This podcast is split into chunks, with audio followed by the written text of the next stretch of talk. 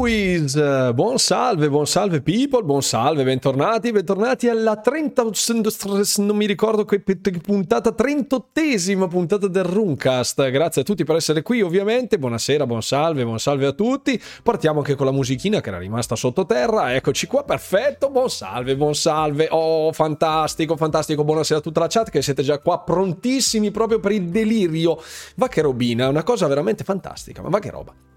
Ah, guarda, ho cambiato un attimo il setup, quindi sono leggermente inclinato verso il lato dello schermo, ma comunque ci siamo, ci siamo, ci siamo. Oh, buonasera Red22, buonasera Arsenico, buonasera Chris Paltair, buonasera Thomas, buonasera BD Silma, Pat, buonasera Boxaro, buonasera, buonasera Remecate me per cortesia.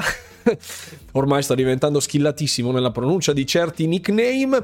Eh, buonasera al nostro Diego Megamot, buonasera anche a tutti coloro che lurcano e che non dicono nulla, ma che so che ci siete. Vi vedo, vi vedo, io vi vedo, il capitano vede tutto. Buonasera, buonasera Squirrel Destroyer, buonasera, buonasera Luca Greggio, buonasera Giulio Torrente, Aima Geek 90, guarda quanta, quanta gente che c'è subito Vorrei iniziare subito una polemica, mio Dio quanto è brutto Grave Gangor. Guarda, dopo probabilmente lo vedremo all'interno della Gaming Night, perché come vedete in alto a, eh, in alto a sinistra c'è già il palinsesto della serata, quindi non ci si scappa, non ci si scappa, non ci si scappa. Oh, buonasera Mauro, Kazaki Zack, Walkerone segna, ciao Dragrand, ciao carissimo, segno, segno, perché io segno tutti quelli che ci sono in live, oggi stavamo ironizzando un po' sul forum. A proposito di musichine, sono made by Rule Walker? No, no, no, no, sono free to use assolutamente, perché no, sono assolutamente free to use. Le mie musichine che io ho fatto nel corso della mia carriera musicale, diciamo così, non sono proprio YouTube friendly e Twitch friendly, sono ab- abbastanza violente, quindi direi di no. Grave Gun è il rip-off di Gungrave. Eh, Grave Gun. Ah, ok, perfetto. Grave Gun Gore e Gun Grave Gore, perfetto. è una crasi all'incontrario. Buonasera anche Fix. Buonasera Baltier83. Oggi preferisco il disagio ai mondiali. Oh, grazie, grazie. Che, che, chi gioca questa sera? Il Pro Patria? Chi è che, il Vercelli? No, chi è che gioca? Chi fosse interessato a Cagliari ci sono 13 gradi, umidità 79%, qui a Bergamo ce ne sono 5 l'umidità non, eh, non c'è.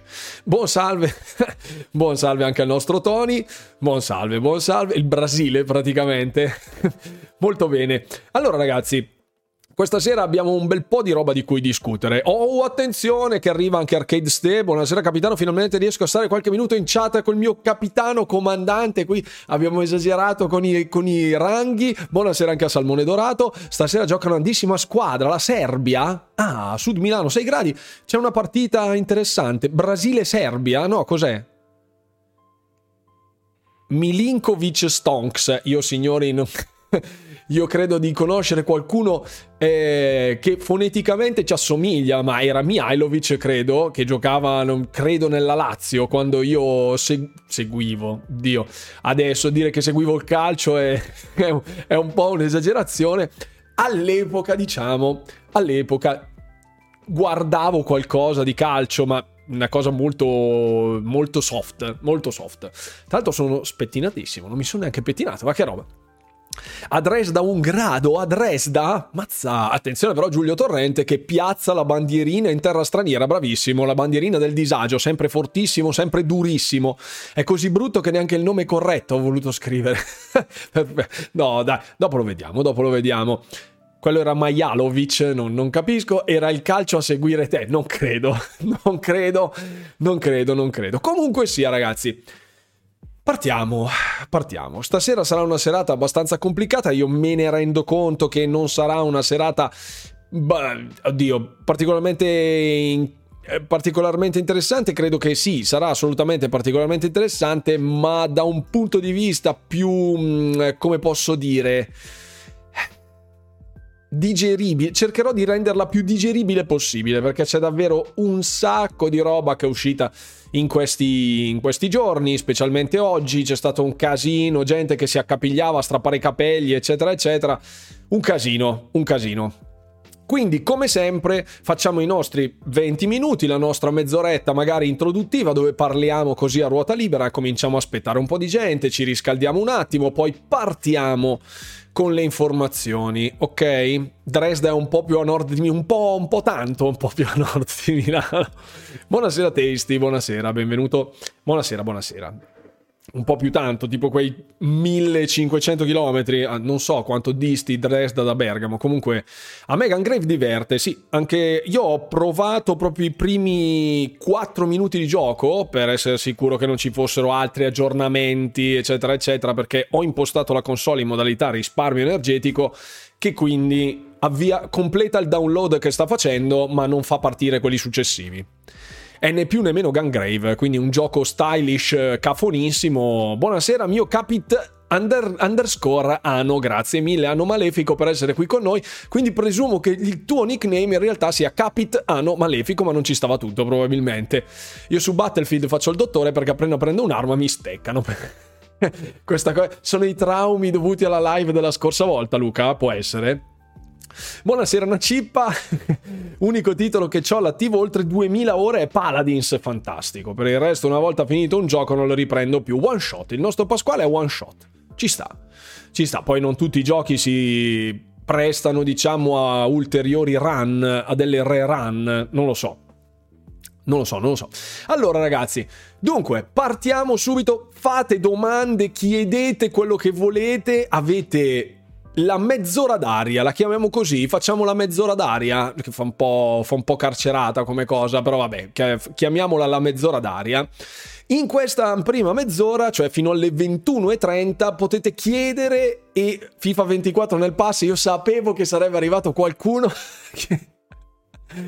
FIFA 24 nel pass? No. Senza spoilerare troppo perché ci sto ancora giocando, secondo voi Pentiment usciranno un futuro dei DLC o quant'altro? No. Secondo me no. Secondo me è un'avventura proprio stand alone, così com'è. Eh, già gode di una buona rigiocabilità e mm, secondo me no, non ci saranno dei DLC successivi o delle espansioni, non, non credo, non credo. Non si presta, ecco, se non... Senza spoilerare al buon Mauro, io direi che non si presta. Oh, buonasera Vinstrike, grazie mille per l'abbonamento per i tre mesi, thank you very much. Dicono che si è visto nei documenti di Microsoft la cosa su GTA 6. Allora sì, nei documenti di Microsoft di tutta sta diatriba CMA, UK, EU e bla bla bla e cicca boom boom, ehm, ci sono delle notizie in merito a GTA 6. Sì, ci sono, sono delle, de, delle informazioni che sono trapelate dai documenti. Sì, può essere plausibile, ecco, io non garantisco, non garantisco perché poi anche quello che è stato scritto nelle carte sono comunque dei documenti ufficiali, vengono mostrate parte delle informazioni perché, ripeto, tutto, ecco, se poi entriamo nel discorso sicuramente ci sarà un, un bel po' di roba di cui parlare. Non è assolutamente improbabile che le informazioni contenute all'interno di vari documenti di varia natura eh, siano stati così mostrati nella loro interezza. Le informazioni spesso vengono ritagliate, scantonate, smussate per sembrare più appetibili possibili e tirare l'acqua al proprio mulino. Quindi se un'informazione completa consta di una parte pro alla persona in questione e una contro, viene rimossa quella contro. Quindi spesso ci sono anche questi giochi da tenere in considerazione. Non tutte le informazioni pubblicate sono intere, spesso vengono parzialmente decontestualizzate. Buonasera Silent Bob 8 che arriva in chat, grazie mille per essere qui. Il primo messaggio dalla chat di Silent Bob, benvenuto sul canale. Buonasera Nico Fader, grazie per aver evidenziato quell'errore che ho fatto oggi nel video degli, dei giochi di Xbox in arrivo su dicembre.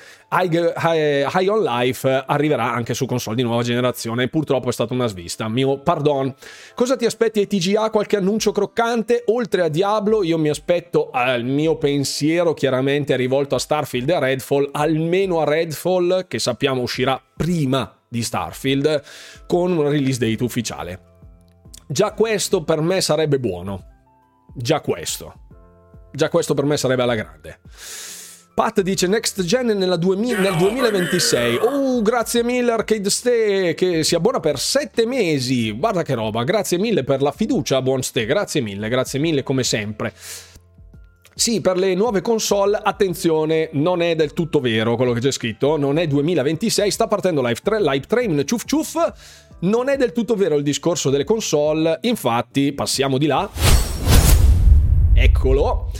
Xbox e PlayStation arriverà un lancio probabilmente non prima del 2028 dai documenti che sono stati nuovi hardware, eh? nuovi hardware, nuovi hardware. Qui c'è scritto next gen consoles, quindi proprio questa si tratta proprio di nuova generazione, quindi gli eredi di Xbox Serie X ed S e di PlayStation 5. Non parliamo di mid-gen, secondo me. Grazie mille Thomas per l'estensione dell'abbonamento che ho visto solo ora, non so se è arrivata la notifica, ma comunque alright. Non sei abituato a usare i loghi diversi per One e Series. Vorrei ringraziare il buon Fix che mi ha aiutato, fra virgolette, nella realizzazione delle grafiche. C'ha, c'ha, mm, eh, mi, mi, ha, mi ha semplificato la vita. Grazie mille, buon Fix, sempre gentilissimo. Eh, alla fine Netflix sarà un film su sta cosa, io ci scommetto. Sì, probabilmente sì. Probabilmente sì. Sull'acquisizione Activision Blizzard, sì. Comprerai sul serio Crazy Score ora per fare il content come i veri furbetti? No, Crazy Score molto probabilmente me lo comprerò. Non, eh, io sono in hype da tempo in memoria per Final Fantasy VII Remake, nonostante il sistema di combattimento più moderno dei Final Fantasy non si addica alla mia persona, che è ormai ancorata nel passato degli anni 90 per quel tipo di giochi lì. Ho molti feels di Final Fantasy VII e Final Fantasy VIII, che sono i miei due preferiti. Quindi potrei comprare Crisis Core. Sì, potrei comprarlo Crisis Core se, se, ci fosse l'occasione. Dipende anche dal tempo libero che ho. Ecco, se non escono delle cose allucinanti durante le vacanze di Natale, ci potrei fare più di un pensiero. GTA 6 sarà semplicemente un Red Dead 2 con le skin GTA, vedete, tanto attendere per nulla. Ed è per questo che io cerco sempre di restare non, di non dare informazioni certe, come fanno anche altri miei colleghi, perché insomma ci sono parecchie robe che potrebbero non sembrare ciò che poi, cioè potrebbero fuorviare, ecco, fuorviare migliaia di ore. Rocket League sono già più di 2000, ma al day one, sì, migliaia è un eufemismo chiaramente riferito al palinsesto, eh, che vediamo là in alto a sinistra. Visto che siamo a domande libere, quando sarà l'acquisizione di Platinum Games? Pasquale? Buonasera Dark Unze, ciao che stava scritto sul GTA 6. Ecco, sì, ok, ok. Eh, non sei abituato, questo l'avevo già letto, perfetto. Mm, una chip anche lì non si scherza. Io sto aspettando Starfield come non mai, ormai mi ripeto in ogni stream. Novità, non odiatemi. No, una chip, non c'è nessun motivo di odio, ci mancherebbe uno dei titoli più attesi, è comparso anche nella lista dei titoli più attesi dei The Game Awards, ha ragion veduta secondo me, e quindi è probabile che potremo ricevere ulteriori informazioni nel periodo natalizio, visto che le ultime info che abbiamo ricevuto erano già di diversi mesi fa, insomma, non di primissima mano. Final Fantasy 9, no, io mi sono fermato Final Fantasy 7 e Final Fantasy 8, i miei due che porto nel cuore, perché poi ho preso altre strade e ho abbandonato un po' la, la saga. Ecco, li ho rigiocati poi successivamente, ma ci vogliono mille mila ore, quindi è stato un casino. Buonasera Domenico Pasquotto che tacchina come sempre. Credo che purtroppo non lo si vedrà su console Microsoft, eh, lo so.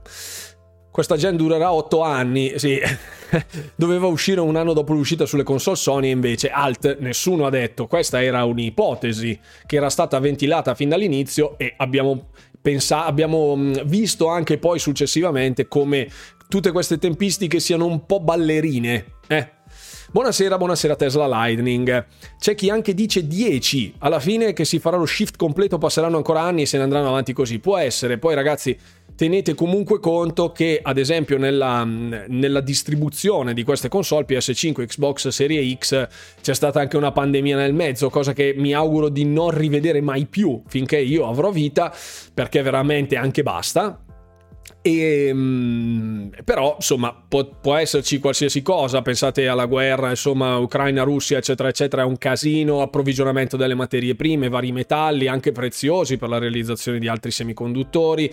Tutto lo scenario internazionale che comunque ne risente senza entrare nell'ambito politico che in questo momento non ci interessa ehm, comporta poi alla fine degli slittamenti, delle, delle, problematiche anche a livello di distribuzione, quindi non è più così scontato che le date mantenute, che le date sparate a principio siano poi mantenute, anche questo at least 2028 può voler dire 2028 ma anche 2046 proprio se vogliamo vederla in maniera lessicale.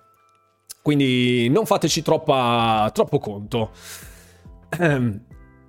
Quello è il best Final Fantasy, speriamo stiano molto lontani dal toccarlo. Ok, secondo me ci sta, potenzialità ancora inespresse. Se faccio una porcheria come Final Fantasy VII Remake, spero non lo guardino nemmeno, ok? Ci, ci sono già dei dissapori.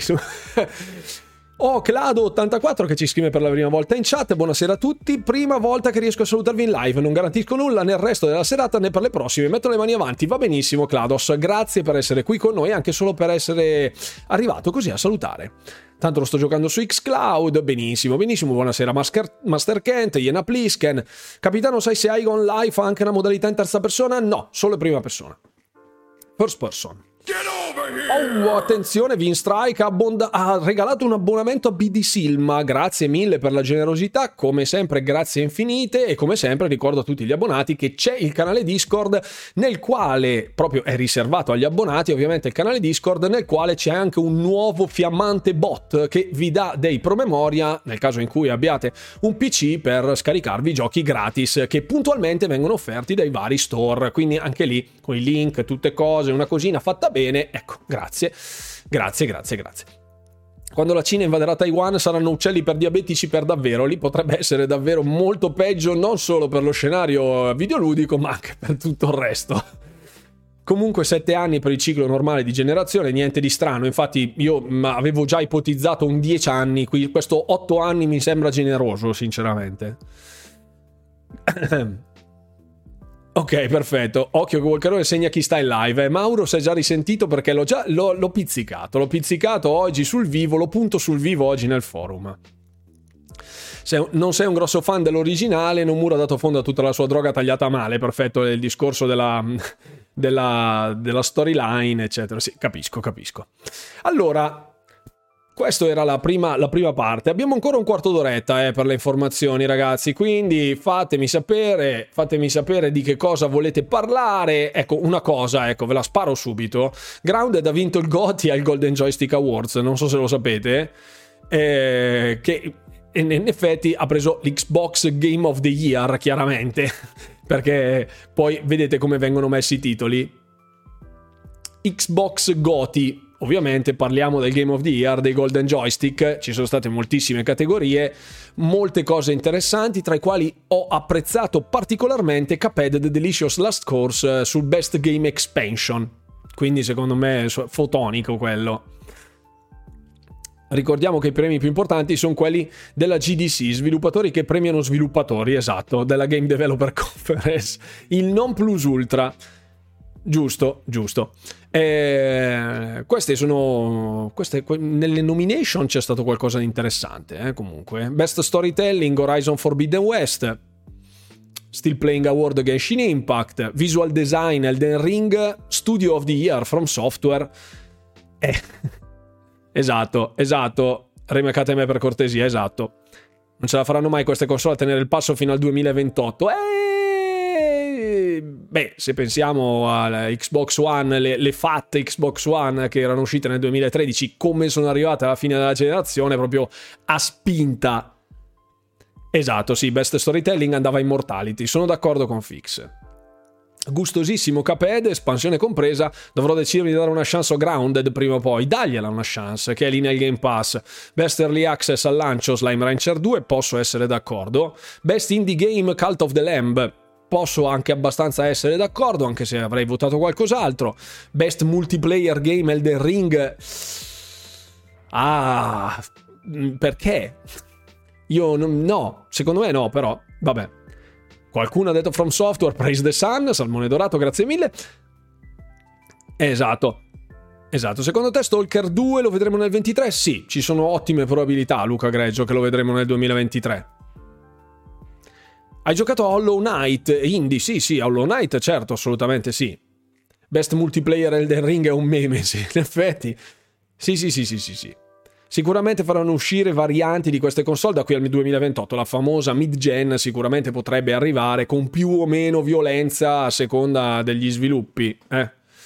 Bisogna tutto vedere un attimo. Secondo me, quando incominceranno a uscire i primi prodotti in Unreal Engine spinti in una determinata maniera, cioè sia col nuovo Unity che col nuovo Unreal Engine, vedremo se effettivamente già solo con il cambio di motore grafico cominceranno ad arrancare, perché fosse così, è vero che l'Unreal Engine è bello tosto, ci sono problemi che erano stati evidenziati anche già da The Coalition, che sono degli esperti, gli, gli, esperti Xbox di Unreal Engine, avevano già evidenziato delle criticità nell'Unreal Engine 5, cioè che i problemi vecchi dell'Unreal Engine 4 fossero presenti anche nell'Unreal Engine 5 e a volte anche più accentuati. Quindi potrebbe, potrebbe essere la chiave di volta per um, la nuova generazione di videogiochi, in quanto, in quanto, a fotorealismo, resa grafica, qualità degli asset, illuminazione, eccetera, eccetera,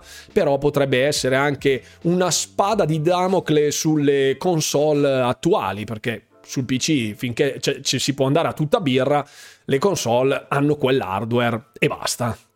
Buonasera Daniele Salvi 99, grazie per essere qui. Ha vinto Stray per PS5, pentiti di quello che hai fatto al sondaggione finale. Pat non mi ha apprezzato. Alfabeta, domanda veloce. Stalker 2 è un first party o un third party? No, non è un first party. È sviluppato da GSC, eh, che è uno studio indipendente e verrà è inserito nel Game Pass. Diciamo che ha degli accordi con Microsoft, ma non è assolutamente un first party. No, no, no assolutamente. Per me Game of the Year Scusate che mi sono perso. Oh, grazie mille, Ste, grazie mille per i 100 bit, gentilissimo. Grazie, buona serata, buona serata. Chissà se sono riusciti a peggiorare il problema della cache degli shader di Unreal Engine 4, eh, buh. Chi lo sa? Chi lo sa, chi lo sa. Ho finito oggi Deathloop col cloud, gran gioco. Qui Va bene, parliamo di cose serie. Quando incominci con gli ASMR, devo partire con gli ASMR. Io dovevo già fare una, una, un, le ricette della polenta in, in ASMR. Comunque, vabbè. Qui, vabbè, questa era proprio una. Comunque, Breakthrough Award Vampire Survivors. Celebriamo questo trionfo tutto italiano. Salutiamo Luca Galante, che ci sta regalando un tunnel per la gioga. La polenta ta Ragnarok. No, no, No, no, no, la polentata Ragnarok direi proprio di no. non facciamo questi. Grande Luca, sei il nostro eroe, perfetto, grazie mille. Salutiamo Luca Galante. E... Bene, bene, bene, bene. Non avete altre domande? Niente, neanche sulla CMI, niente di quelle robe lì, perché poi parliamo col, partiamo col palinsesto, eh?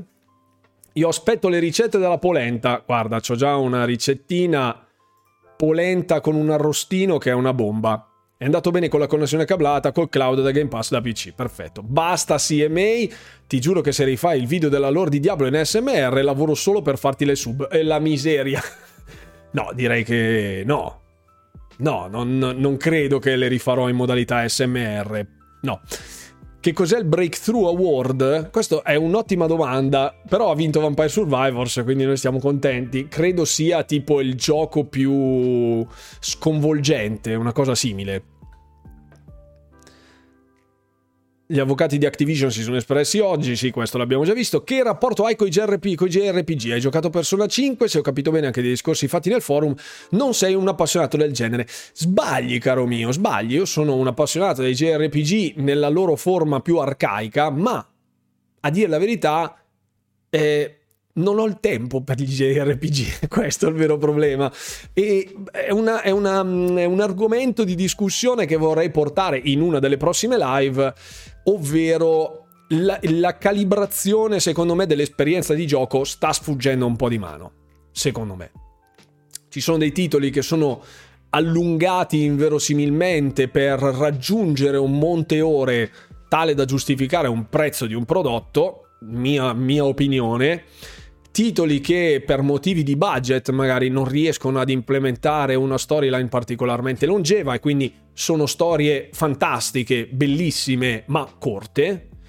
E altre robe che devono adattarsi a degli stilemi, a degli archetipi videoludici, eh, come appunto i JRPG. Nessuno, nessuno, nessun amante dei JRPG credo giocherebbe un JRPG di 5 ore. Io lo giocherei molto più che volentieri, però il JRPG se non raggiunge almeno le 15 ore non è un vero JRPG, almeno da un punto di vista del tutto accademico. Non so se dissentite con me. L'articolo di Politico, che ne pensi? Poi le, lo vediamo, lo vediamo. Questi sono i premi del Golden Joystick Awards. Filtra Vampire Survivors la CMA non dorme la notte, che è inviperito. Comunque, dopo aver discusso ieri dell'acquisizione nel gruppo Telegram di... Mm?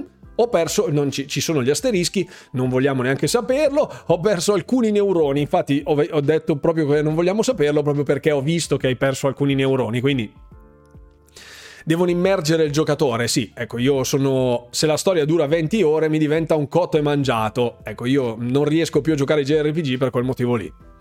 Phil sta prendendo lo Xanax. Ho fatto le prime 20 ore, grande, è finito il prologo, esatto, un po' Persona 5 style. Mm-hmm.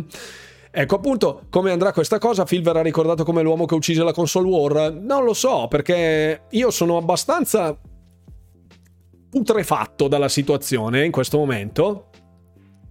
Hai mai giocato al bellissimo Graveyard Keeper? Sì, l'ho portato anche in live, caro Mauro. E raggiungono sempre le 100 ore passa, esatto. Che ne pensi delle 13 morti esclusive del protocollo di Callisto? Secondo me è una fregnaccia incredibile, questa cosa io non la approvo nella maniera più totale. Assolutamente no. No, non è, non è uno spoiler, eh? Non è uno spoiler. Gli sviluppatori, Glenn Schofield, Glenn Schofield ha detto proprio in un'intervista che nella Collector Edition di ehm, di The Callisto Protocol ci saranno 13, uccisi- 13 morti speciali all'interno del gioco solo per la collector. Solo per la collector edition, una, un, un qualcosa di cosmetico per la collector edition.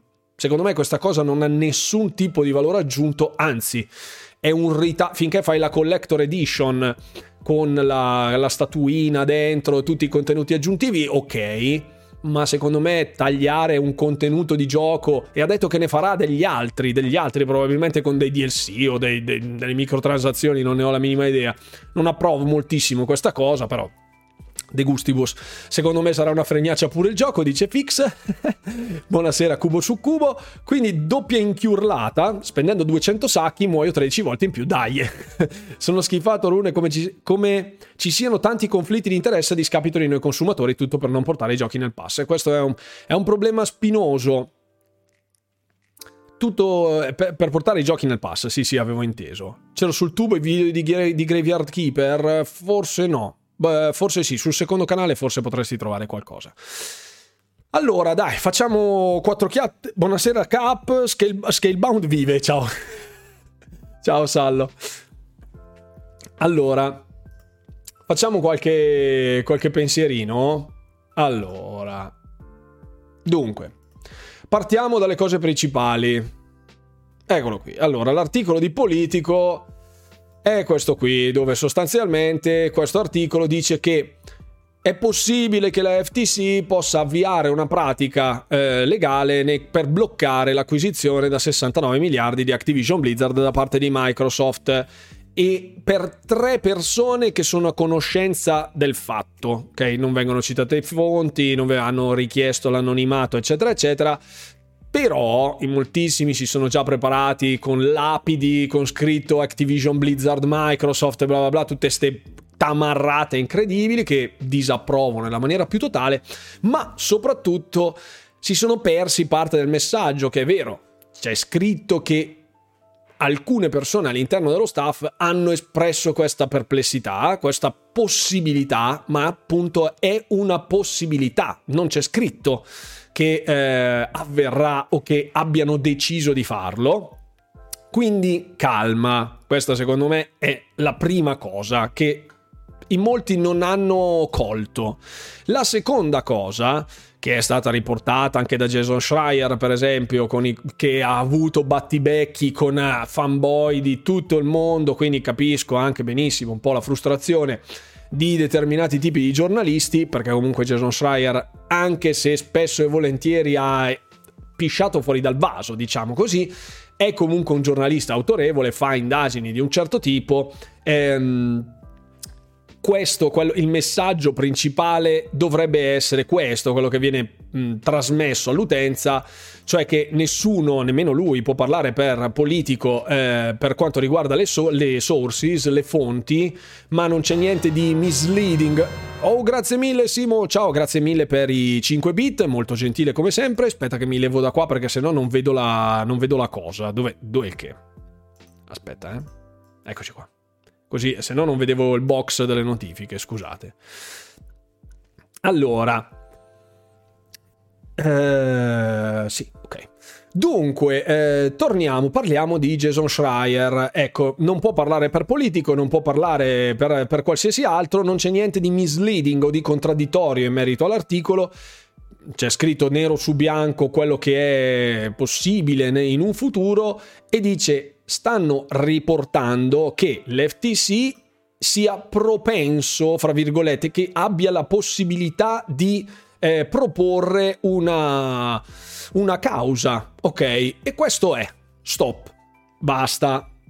Questo ce l'aveva con Jazz Corden, sì lo so, ma spesso anche Jazz Corden è un tamarro cafonissimo, cioè quando fa il lavoro da insider, fra virgolette, giornalista è un discorso. Quando incomincia a, prendere, a prendergli la vena grossa, comincia a sbarellare di brutto Jazz Corden, quindi per quanto possa starmi simpatico Jazz Cordeno ha fatto delle sparate incommiabili all'interno della sua carriera, quindi tutti questi insider o presunti insider sono anche un po' figli del settore in cui lavorano, eh, quindi n- nessuno escluso, eh, nessuno escluso Jazz Corden ma anche tutti gli altri, quindi Insomma, non prendete mai per oro colato le parole di nessuno di questi personaggi. È il mio consiglio che vi do perché altrimenti vi vengono gli emboli. Questo è il, è il messaggio che spero passi. Eh, infatti, sulla stessa linea di pensiero, buonasera Saboid che arriva.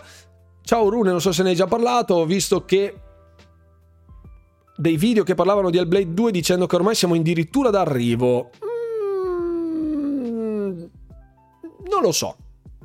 Non lo so, secondo me no, non siamo addirittura d'arrivo, però Sti insider che fanno dalla mattina alla sera hanno un lavoro normale o cosa? Ad esempio, Jez Corden lavora per la redazione di Windows Central, che è un sito che tratta di tech, eccetera, eccetera. Tutto, non dico a tema Microsoft, perché non è a tema Microsoft, però insomma, abbastanza legati a Microsoft. Quindi posta, vi vengono gli empoli, esatto. Sono, sono, persone del settore, ma come io sono del settore di YouTube, ma non vado a fare, non mi sento uno, uno youtuber professionista o un giornalista o roba del genere. Ognuno dovrebbe avere un po' il suo, no? Eppure, eh, fagli vedere il grafico dell'azione di borsa e guarda le previsioni, perfetto. esatto. Sì, sì, sì, sì, ho visto, ho visto. Mikami ha chiesto a Microsoft che adesso sono pronti per fare Scalebound, va benissimo. Fai una comparazione tra le previsioni di Microsoft e di Activision, sì.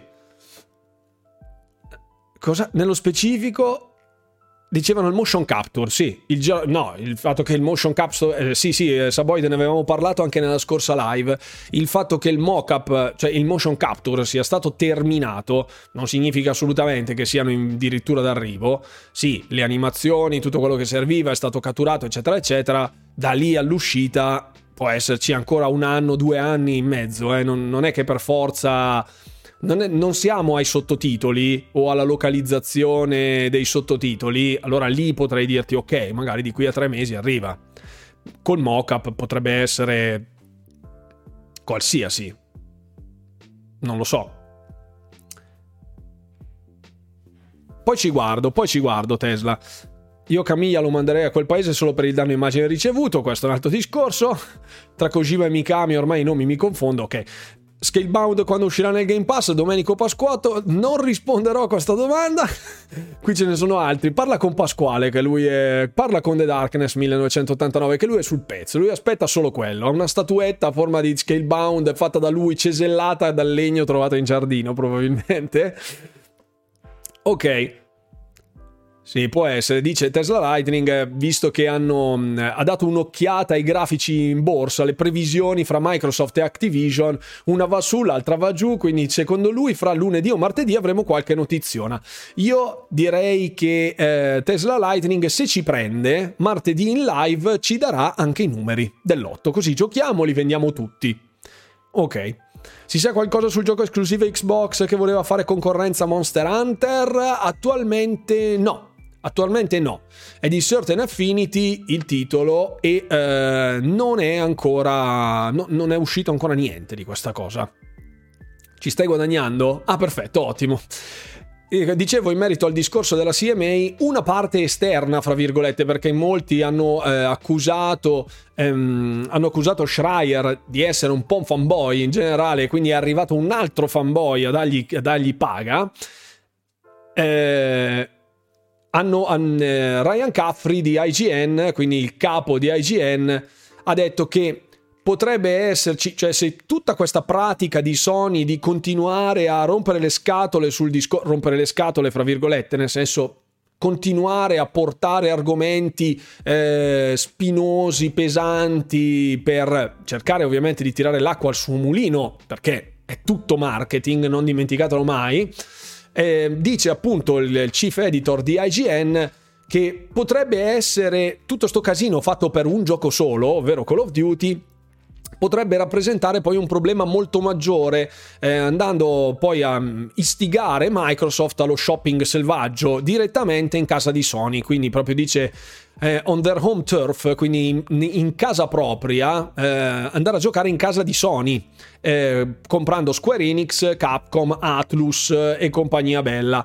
Infatti prosegue poi nel suo post che mh, mm, è abbastanza lungo ma comunque ve lo sintetizzo, dice che con 69 miliardi di dollari da spendere, in caso l'acquisizione di Activision Blizzard andasse male, eh, in molti potrebbero ripensarci a tutte le loro politiche interne sul no, non ci facciamo comprare da Microsoft perché sono l'Occidente, tutte queste robe qua.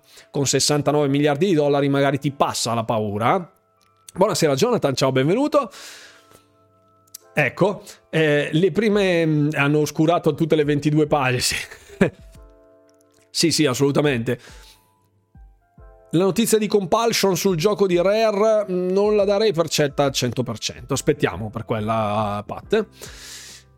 Eh, appunto dice che andando poi ad acquistare eh, questi, questo tipo di IP e questi studi potrebbero tirarsi la zappa sui piedi, a dire la verità. È vero poi di contro che sono uscite delle dichiarazioni all'interno dei documenti ed è qui che vorrei poi raggiungere un, una summa di tutto questo discorso, ovvero Microsoft ha detto che eh, Activision Blizzard ha detto che non esiterà in nessun modo a mettere in campo tutto ciò che è possibile da parte di Activision Blizzard per difendere il deal, che significa che se la FTC dovesse fare causa, um, dovrebbe, dovesse imporsi su no, questa acquisizione per noi non può passare, quindi avvia un legal filing una causa proprio legale nei confronti di Activision Blizzard e di Microsoft avrebbe contro tutti e due, quindi Microsoft e Activision Blizzard uniti con i loro staff legali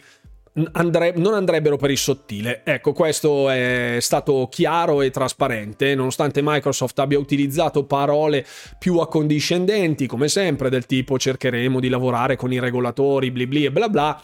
Activision è andata un po' più dritta per dritta e infatti ne abbiamo anche eh, parlato diverse volte all'interno di queste live, all'interno del Runcast, perché appunto se Activision eh, il deal dovesse rimanere bloccato in qualcuno di questi enti regolatori avrebbe sicuramente un tracollo da un punto di vista economico e ci sarebbe poi quello che secondo me sarebbe la fine di Activision così come la conosciamo. Quindi questo è l'ultimo treno eh, sono stati messi in giro anche mo- tantissimi altri articoli di stampo più speculativo e anche di dubbio gusto, cioè eh, un report. Eh, adesso scusate, vedo se riesco a.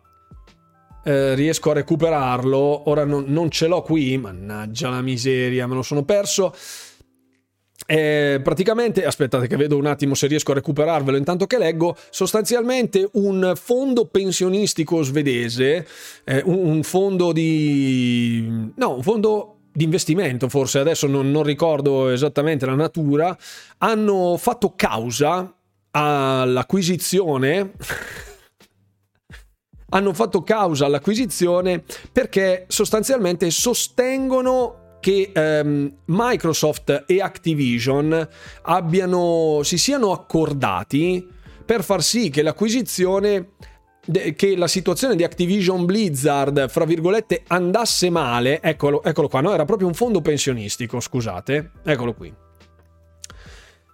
Un, un fondo pensionistico statale svedese ha detto praticamente la, la sua accusa è che Microsoft e Activision si siano accordati, tra virgolette, nel, poter, nel portare avanti tutta quella serie di schifezze che sono uscite dal discorso di Activision Blizzard, quindi abusi sessuali, molestie ai dipendenti, eccetera, eccetera, per svalutare, fra virgolette, l'azienda, arrivare a un punto di massa critica dove fosse acquisibile far subentrare Microsoft per acquisire tutto il cucuzzaro e dare la buona uscita a Kotick da un punto di vista di ehm, come CEO praticamente. Quindi un accordo fra due multinazionali eh, che hanno messo in piazza, fra virgolette, tutte le loro nefandezze, cioè Activision ha messo in piazza tutte le proprie nefandezze per um, indebolire l'immagine della propria azienda e quindi farsi assorbire da Microsoft e spartirsi un po' le vesti. Questa cosa è, oltre a essere illegale, nel senso che molti non hanno percepito l'entità di questa accusa, cioè, se davvero fosse così entrambe eh, dovrebbero finire direttamente davanti a un tribunale federale perché questi crimini in, um, di entità economica soprattutto sono molto puniti negli Stati Uniti, non credo sarebbe davvero una cosa così da prendere a cuor leggero. Mm, dal mio punto di vista questa è proprio una sparata grossa, grande come una casa, sarebbe una cosa gravissima se fosse così, molto più di tutta sta buffonata di semi-console war che sta uscendo in questo momento. Quindi credo che non sia davvero plausibile una cosa simile, anche perché gli abusi Blizz- in Blizzard risalgono a tempi molto anteriori, quindi si parla del 2011-2012, quando nemmeno c'era Phil Spencer alla guida di Xbox, per dirvi. Quindi sì, avevo anche mandato un vocale su Telegram in questo, in questo in merito a questa cosa. Secondo me, oltre a essere di una brutalità incredibile una dichiarazione del genere, proprio una mancanza di rispetto nei confronti delle persone che sono state abusate e maltrattate all'interno di Activision, sarebbe un'accusa durissima perché questi crimini sono perseguiti con il carcere negli Stati Uniti e su queste cose ci vanno abbastanza pesanti. Ehm, e quindi non credo sia una cosa che salta fuori da un fondo pensionistico svedese, eh, secondo me è proprio una sparata per sperare in, di, di, di, risalire, fra virgolette, di, di, prendere una fetta di qualcosa o anche solo in notorietà, non ne ho la minima idea, però sembra essere davvero una, delle accuse molto forti che io non credo, non credo siano plausibili. Proprio da un punto di vista concettuale mi sembra una cosa allucinante, cioè i due cattivi che fanno, affossano la propria azienda per poi spartirsela comprandosela, cioè money laundry proprio. Buonasera Cloud, buonasera, benvenuto. Che cavolata, eh sì, lo so, eh, c'è una contrattazione eccetera molto lunga, sì, però in molti poi su questa cosa si sono indignati tipo istantaneamente perché ah come si permettono guarda come hanno giocato sulla sofferenza delle persone sapete ste robe madonna che sono un po' figlie dei nostri tempi parole dure, parole di un ente molto strano, esatto. Molto Ken Brockman. Comunque, comunque, questo era uno degli articoli che veramente mi ha fatto ridere. L'altro del quale adesso non riesco a trovare la fonte è che a quanto pare qualcuno di Microsoft eh, dovrebbe essersene uscito con sì, ma tanto Call of Duty non è che sia poi tutto sto granché, eh, una roba del genere, e che fa un po' tra virgolette, scopa con quello che è la narrativa che vogliono vendere agli enti internazionali del tipo che sì, Call of Duty vende una fracca, eccetera, eccetera, ma a noi non ci interessa, siamo disponibili a lasciarlo su tutte le piattaforme, bla bla, bla sempre con degli accordi annuali o multiannuali ma mai eterni chiaramente, perché non può essere così, proprio da un punto di vista giuridico non esiste un accordo per sempre. Questa è un'altra cosa che sembra non essere arrivata all'utenza, giustamente, ma di contro la stessa Microsoft ha catalogato all'interno dei documenti come mid-range, cioè un, un prodotto di media entità di Elder Scrolls. E questa cosa secondo me è volutamente forzosa. Eh, sta cosa no, non è non è realistica. Ed è proprio per questo che tutta sta farsa, perché secondo me sta davvero assumendo i colori i connotati di una farsa questa acquisizione, sta infiammando gli animi da parte de- dei fanboy generalmente perché a chi guarda nel mondo dell'informazione con un occhio più critico sa che tutto questo casino in realtà c'è sempre stato, ci sarà sempre. Il fatto che se ne parli molto oggi è perché abbiamo un'accessibilità molto maggiore nei confronti di questi contenuti che arrivano sui, sui telefonini, sui cellulari, sui nostri PC in casa e possiamo guardare fior fior di documentazioni riservate, eccetera, eccetera, quando magari all'epoca di altri tipi di acquisizioni e di problematiche legate alle acquisizioni, bisognava andare in tribunale a fare richiesta delle carte per... e ti dicevano ma che vuoi tu?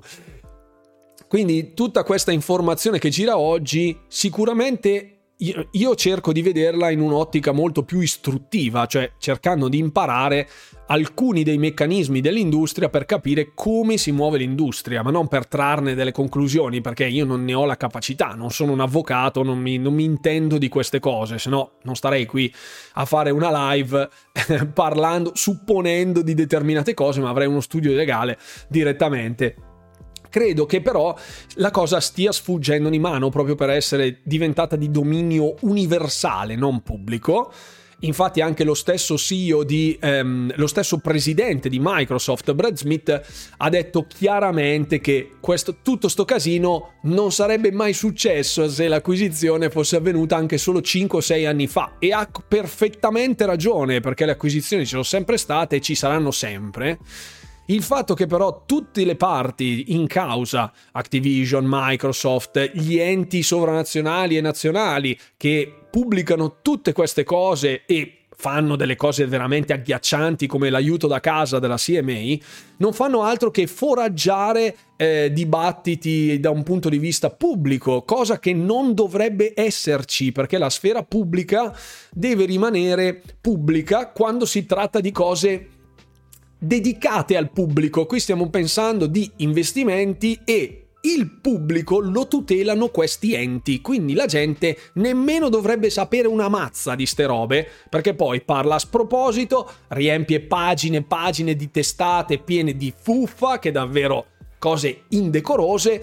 Quindi io sarei più per un approccio old school. Facciamo fare agli avvocati quello che devono fare, ai legali, ai giuristi, tutti questi specialisti, questi tecnici facciano il loro lavoro e poi si consegna l'outcome al pubblico, non che tutto deve essere per forza un grande fratello che, oh, mamma mia, adesso de- ci fanno, come dicevamo appunto in chat, ci si fa lo speciale sopra, no? fanno il documentario, la storia di Activision Blizzard e l'acquisizione di Microsoft. Prima puntata parte Alberto Angela, inizia a spiegarti, ed è proprio qui, a Redmond, ecco, quelle robe lì. Non dovrebbe esistere una cosa del genere, secondo me non dovrebbe esistere, perché poi è un casino. Sta già succedendo un casino. Perché poi eh, quelli di Xbox che insultano quelli di Sony, quelli di Sony che insultano quelli di Xbox, e lo staff ai vertici che i più intransigenti si lasciano determinate dichiarazioni non proprio eleganti queste dichiarazioni vengono prese da quegli altri, cioè mamma mia che cosa sta arrivando. Quindi con la sigla t- Beautiful TV la serie TV altrimenti non vale sicuro. Sì, quelli di Nintendo se ne fregano alla grandissima.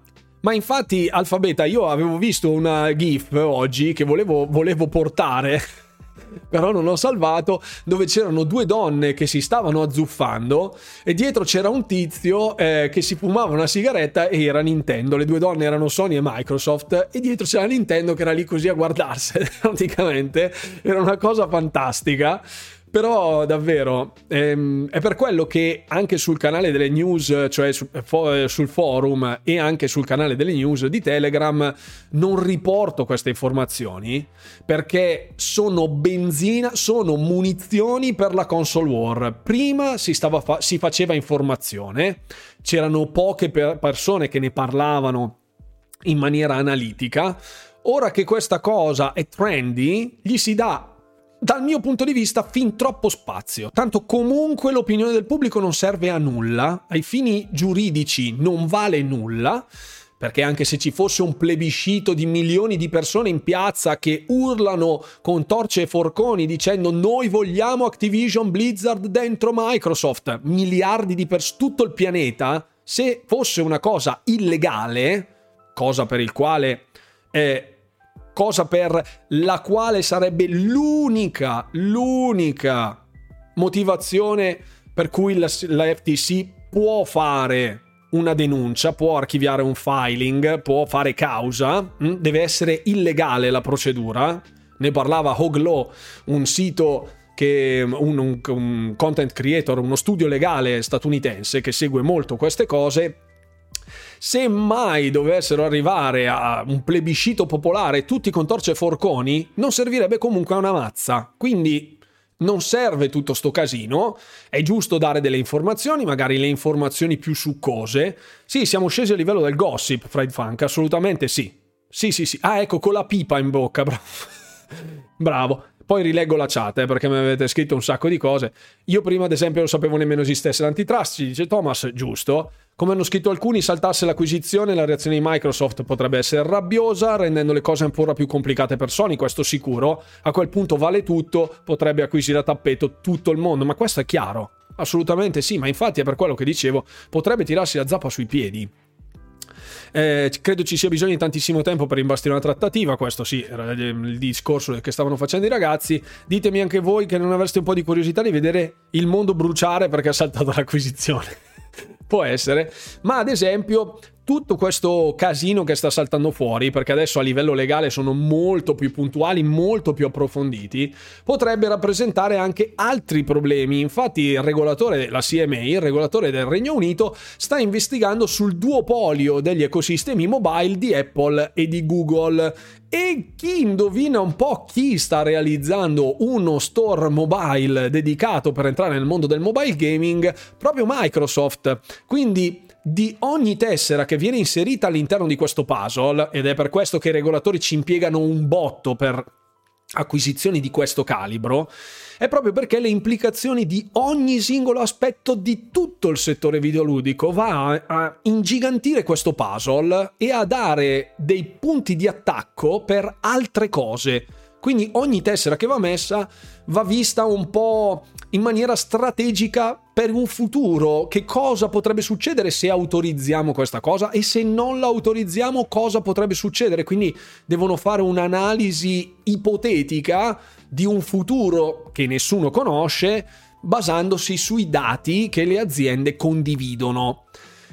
Non è così semplice, quindi io capisco anche la difficoltà dei regolatori che non, non, si limitano a dire ah sì ok perché tu sei Microsoft e quindi sei il cavaliere bianco e allora ok, non funziona così tutta la gente che continua vociando del discorso eh ma sì ma Sony l'ha fatto per un sacco di anni è verissimo, è verissimo, non siamo ipocriti per carità, Sony ha costruito il suo impero basandosi sulle esclusive, l'abbiamo sempre detto, il fatto che adesso eh, si stiano lamentando di questa potenziale esclusività di Call of Duty è ipocrita, ma è marketing Punto. Ognuno tira l'acqua al suo mulino, non gliene frega nulla se fino a ieri l'hanno fatto pure loro.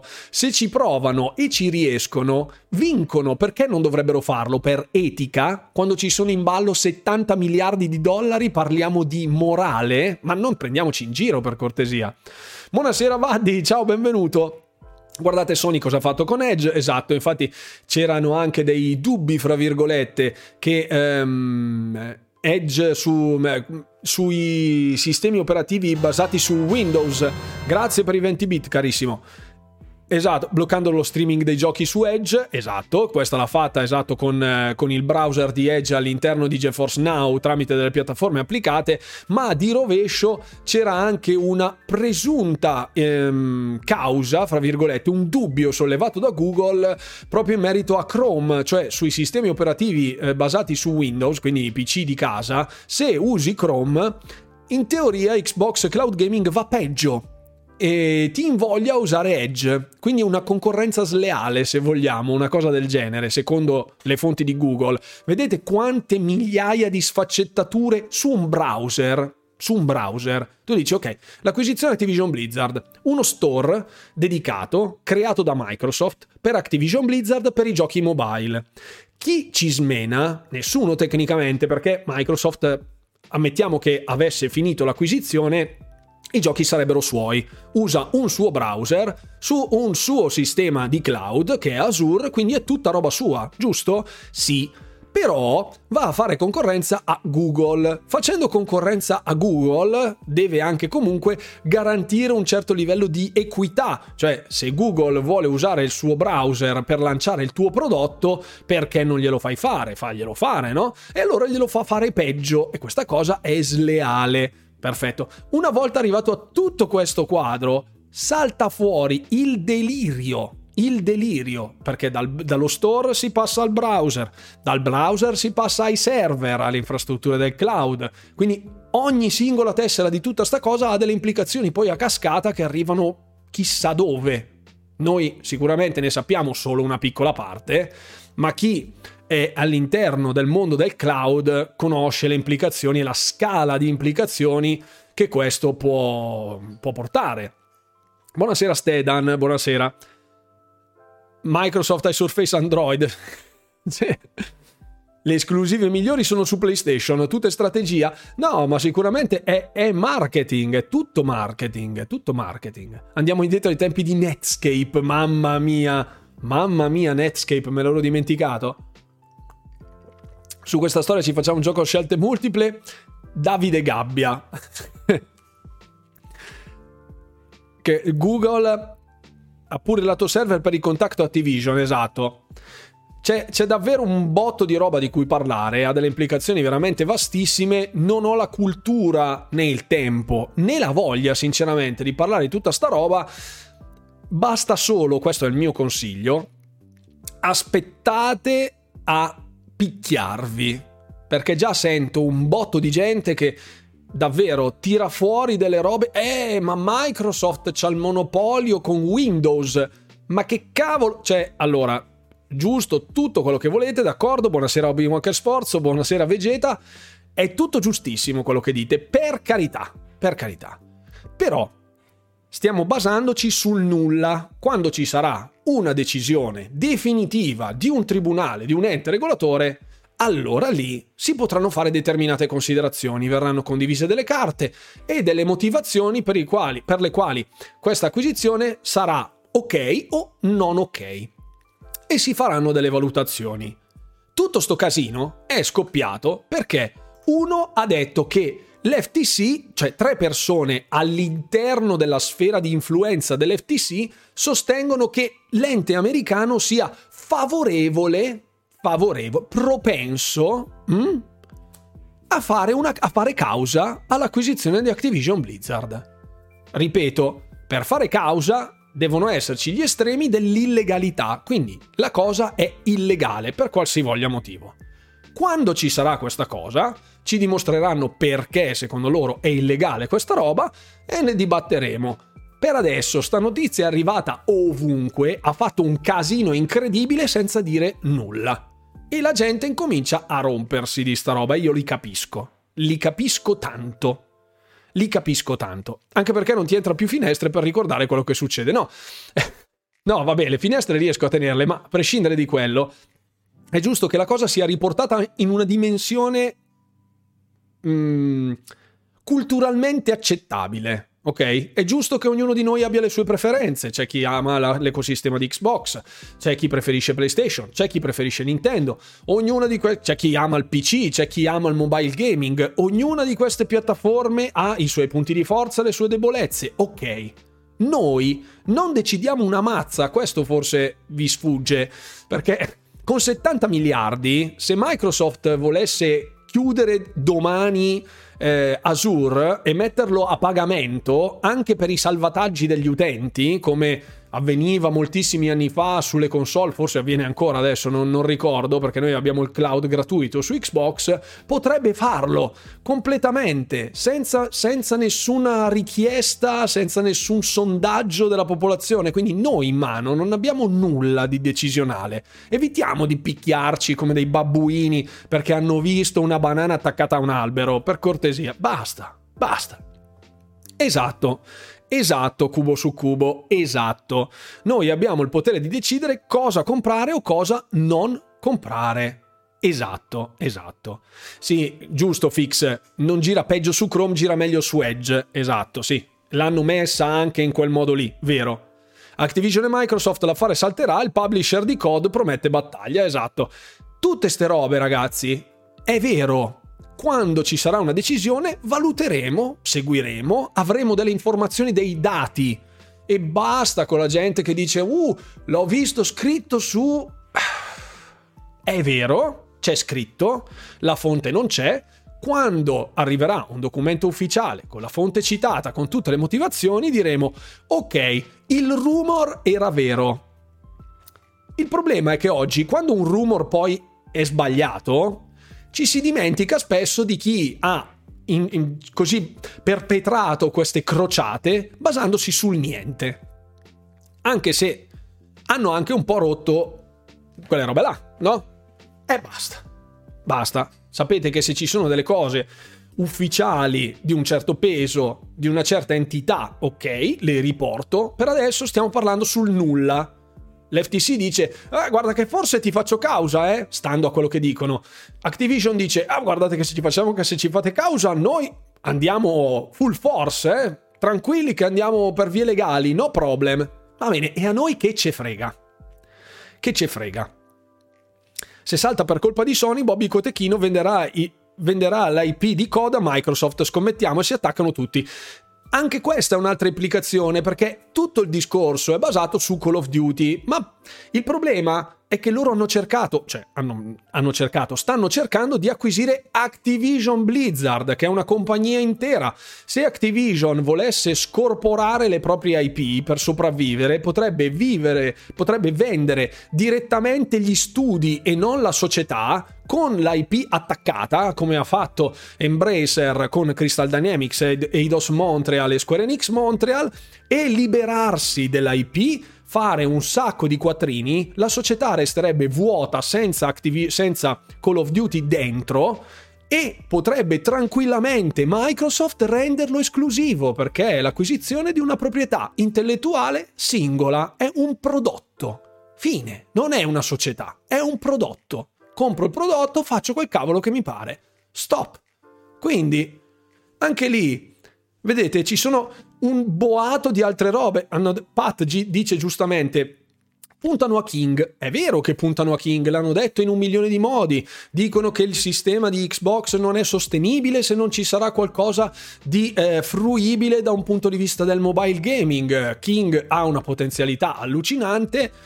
Davvero, quello è l'obiettivo. Perfetto. Se dovesse andare male l'acquisizione, minimo sicuro che secondo me Microsoft fa incetta di titoli di, di IP di Activision Blizzard che perderebbe un boato di soldi in borsa, rischierebbe di chiudere baracca e burattini e con i 70 miliardi di dollari andrebbe a fare shopping selvaggio tipo Visa Gold in giro Visa Platinum, non so se è Platinum, Gold, Titanium o quel cavolo che è, e comprerebbe pure Punk per Vampire Survivors, ma subito subito. Quindi, calma, vediamo. La black è illimitata, non sapevo che... giusto, giusto, giusto. Ma com'è possibile che fanno i galli e invocano il monopolio solo quando Microsoft quando c'è Tencent e Embrace, Embracer, ma avete visto che roster ha Embracer? Cioè, sono così grosse che a breve comprano anche casa mia. Ma hai perfettamente ragione, Remecate me per cortesia, ma ci mancherebbe. È assolutamente giusto, l'avevo detto anche all'interno di un video. Cioè, noi ci stiamo incaponendo sul discorso di Activision Blizzard perché c'è Call of Duty. Perché Sony ha un sacco di guadagni su Call of Duty e non vuole lasciargliela vinta.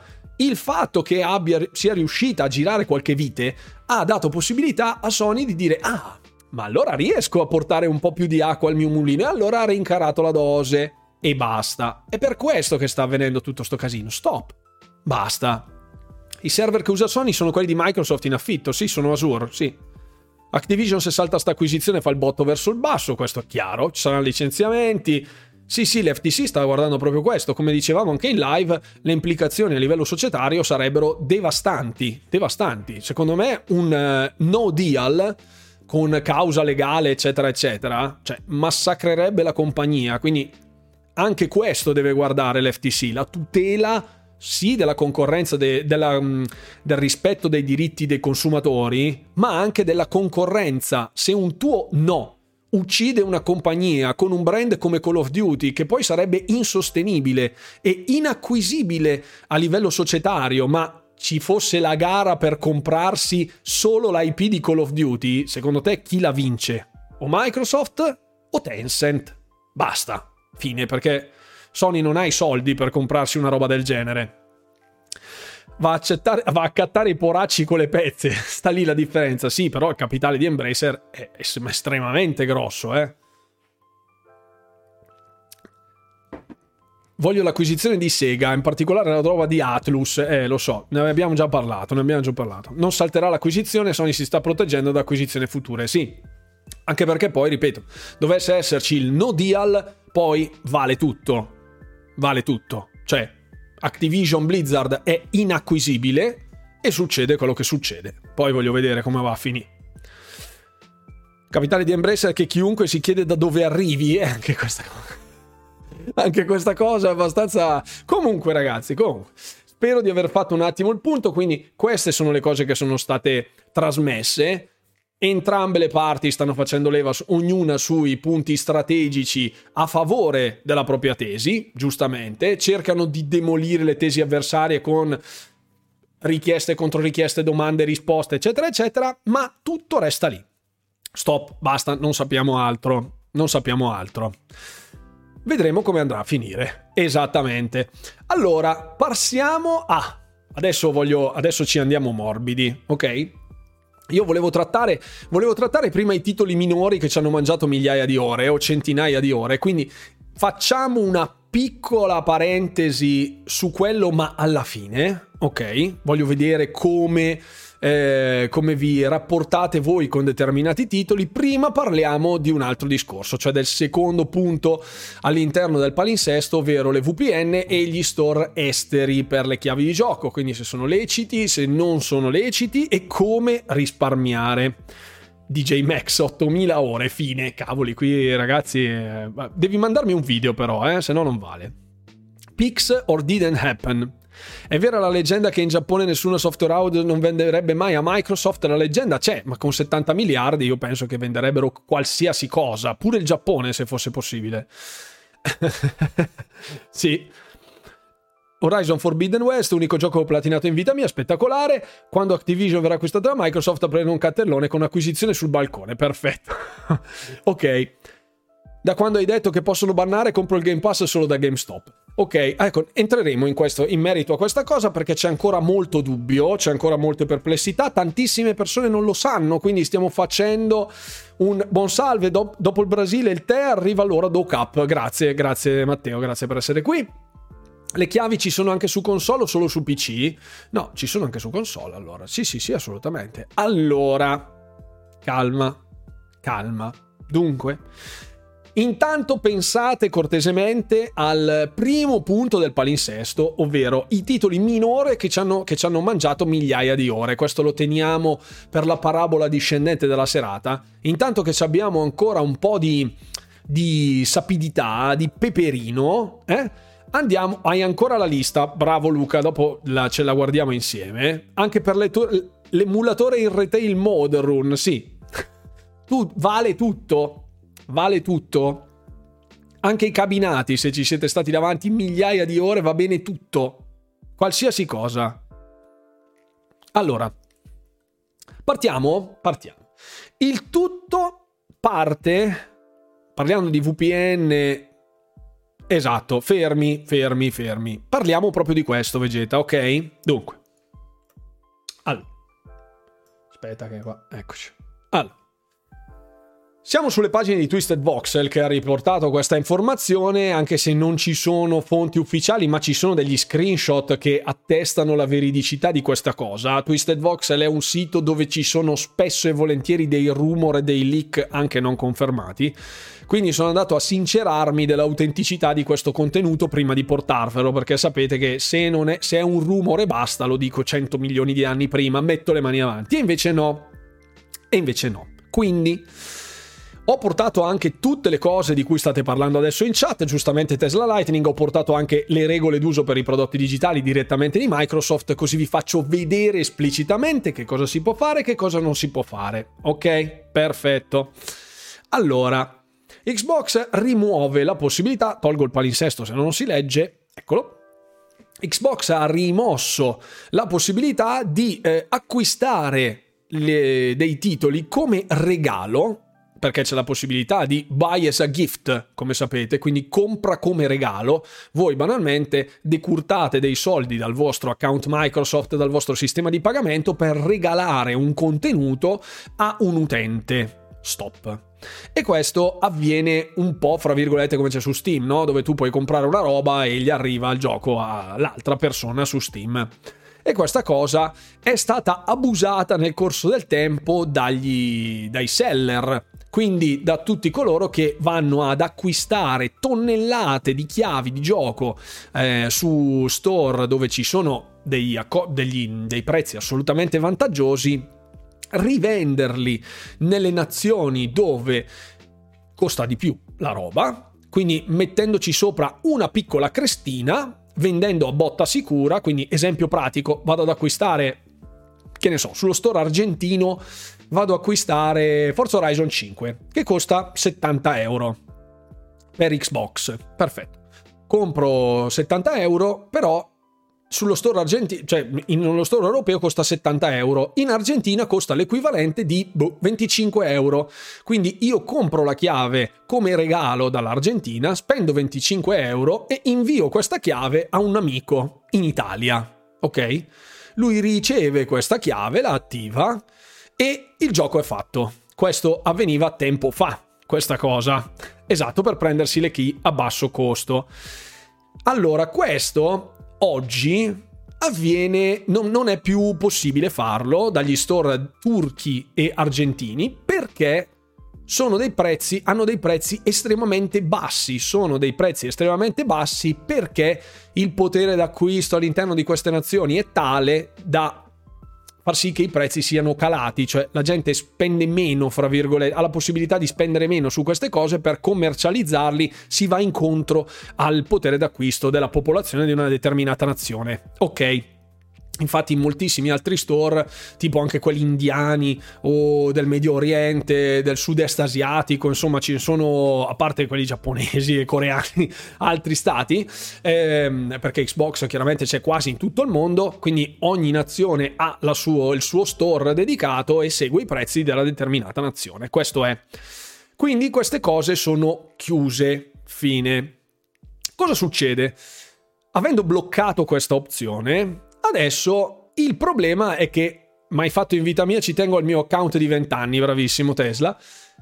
Il problema è che questa cosa in molti la fanno, tra virgolette, senza saperlo, ovvero vanno su determinati siti, i famosi grey markets, quindi i mercati grigi, che non sono gli store originali, autentici, ufficiali, e ehm, ci sono delle chiavi in vendita dell'Xbox Live Gold, del Game Pass, anche chiavi di giochi che sono attivabili eh, sono, sono, indicate per regione di appartenenza, quindi c'è scritto questa chiave è italiana, questa chiave è europea, questa chiave può essere attivata in Italia, questa chiave può essere attivata in Europa oppure questa chiave è globale o può essere attivata solo in determinati stati. Buonasera, Bore Bore Bore, buonasera. Scusate, eh, ah ok, perfetto, no, stavano parlando fra di loro, ok. Questo avviene oggi su quei determinati siti lì, quindi i grey markets. Non farò il nome, ma sono super pubblicizzati praticamente ovunque. In diversi di questi siti si sono macchiati in passato di casi particolarmente mm, eclatanti di money laundering. cioè, cos'è il money laundering? Allora, vi siete mai chiesti come arrivano le chiavi di gioco su questi siti? Io posso fare il nome di alcuni che sono finiti sulle pagine dei giornali. Eh, ecco qui, G2A, per esempio, che ha avuto una causa multimilionaria, cioè milionaria contro Tiny Build. Come buonasera Teodiste, ciao carissimo, benvenuto sulla chat. mai successa questa cosa, prendo chiavi Game Pass su Instant Game, Xbox non mi ha preso due chiavi di gioco. Ecco, esatto, adesso vi spiego il perché. Allora, solamente compro CD Keys, esatto, ci sono un sacco di questi siti, ok. Questi siti non sono dei, dei, degli store ufficiali, sono dei reseller, significa che un pinco pallino chiunque, qualunque, può andare su questi siti, vendere una chiave di gioco in suo possesso, e eh, ottenerne un compenso, dei soldi, quindi dei liberi, dei, dei liberi, cittadini possono, esempio, non lo so, io compro mm, boh, la Xbox Serie X con dentro il bundle di FIFA 23. Non, uscir, non succederà mai nella vita questa roba, ma comunque compro il bundle di FIFA 23 perché è in sconto, costa 400 o perché è l'unico bundle disponibile e dico però a me FIFA 23 non mi piace. Che faccio? Puoi vendere la chiave su questi market. Io ho la chiave di attivazione del gioco, la vendo, il sito la carica e ehm, mi dà un corrispettivo in denaro, un prezzo che si stabilisce, cioè tu quando vai a vendere questo, a questo sito la tua chiave dici quanto vorresti per questa chiave. E quindi, esatto, attenzione, poi ci arriviamo, poi ci arriviamo Tesla, ci vediamo, ci, ci arriviamo, ci arriviamo. Ecco, non diciamo calmi, calmi, calmi, calmi, calmi. Allora, di tutti i siti che esistono, di tutti i siti che esistono, si chiamano shady, cioè sono ombrosi, ok? Ho avuto anche offerte, fra virgolette, particolari da parte di alcuni di questi, sapendo che io tratto il Game Pass del tipo non è che puoi sponsorizzare il mio sito, ti do tipo il 5% di ogni acquisto, te lo do a te, poi vai a vedere ah, la ragione sociale, la, la, la sede eh, alle Barbados e... esatto, quelle robe lì, ecco io quelle robe lì non le faccio. Allora, ogni sito, ognuno di questi siti è potenzialmente problematico per voi, ok? Io non voglio dire che siano tutti dei ladri, non voglio dire che se ne approfittino, che facciano il money laundering, quindi tipo il riciclaggio di denaro per capire, ehm, ma non sono siti ufficiali. I siti ufficiali sono gli unici sui quali potreste scommetterci la vita e non succederebbe mai in nessun caso, in nessun modo, che una chiave riscattata dallo store ufficiale non vi venga o rimborsata o quantomeno sostituita. Su questi siti non c'è nessun tipo di garanzia, solitamente non c'è nessun tipo di garanzia. Le chiavi sono soggette a determinati tipi di restrizioni, alcune delle quali possono essere riscattate con ehm, le VPN, per esempio, che sono delle pratiche che non sono consentite da Microsoft perché violano i terms of service, i terms of use. Quindi quando voi eh, create un account Microsoft, quelle 87.000 pagine che vi dicono non devi fare questo, non devi fare quello, BB e bobo, e dove noi schiacciamo accetto, lì dentro c'è tutto. Quindi ognuno di questi siti è shady, ok? È ombroso, dubbioso, ok? Dovrebbe sollevarvi, dovrebbe farvi sollevare un dubbio del tipo, ma perché se io lo compro lì costa 20 euro e qua in Italia costa 50 euro, ma anche se lo compro da quello store lì io posso attivarlo qui? Perché non lo fanno tutti? Perché Microsoft non interviene? Microsoft interviene, non preoccupatevi.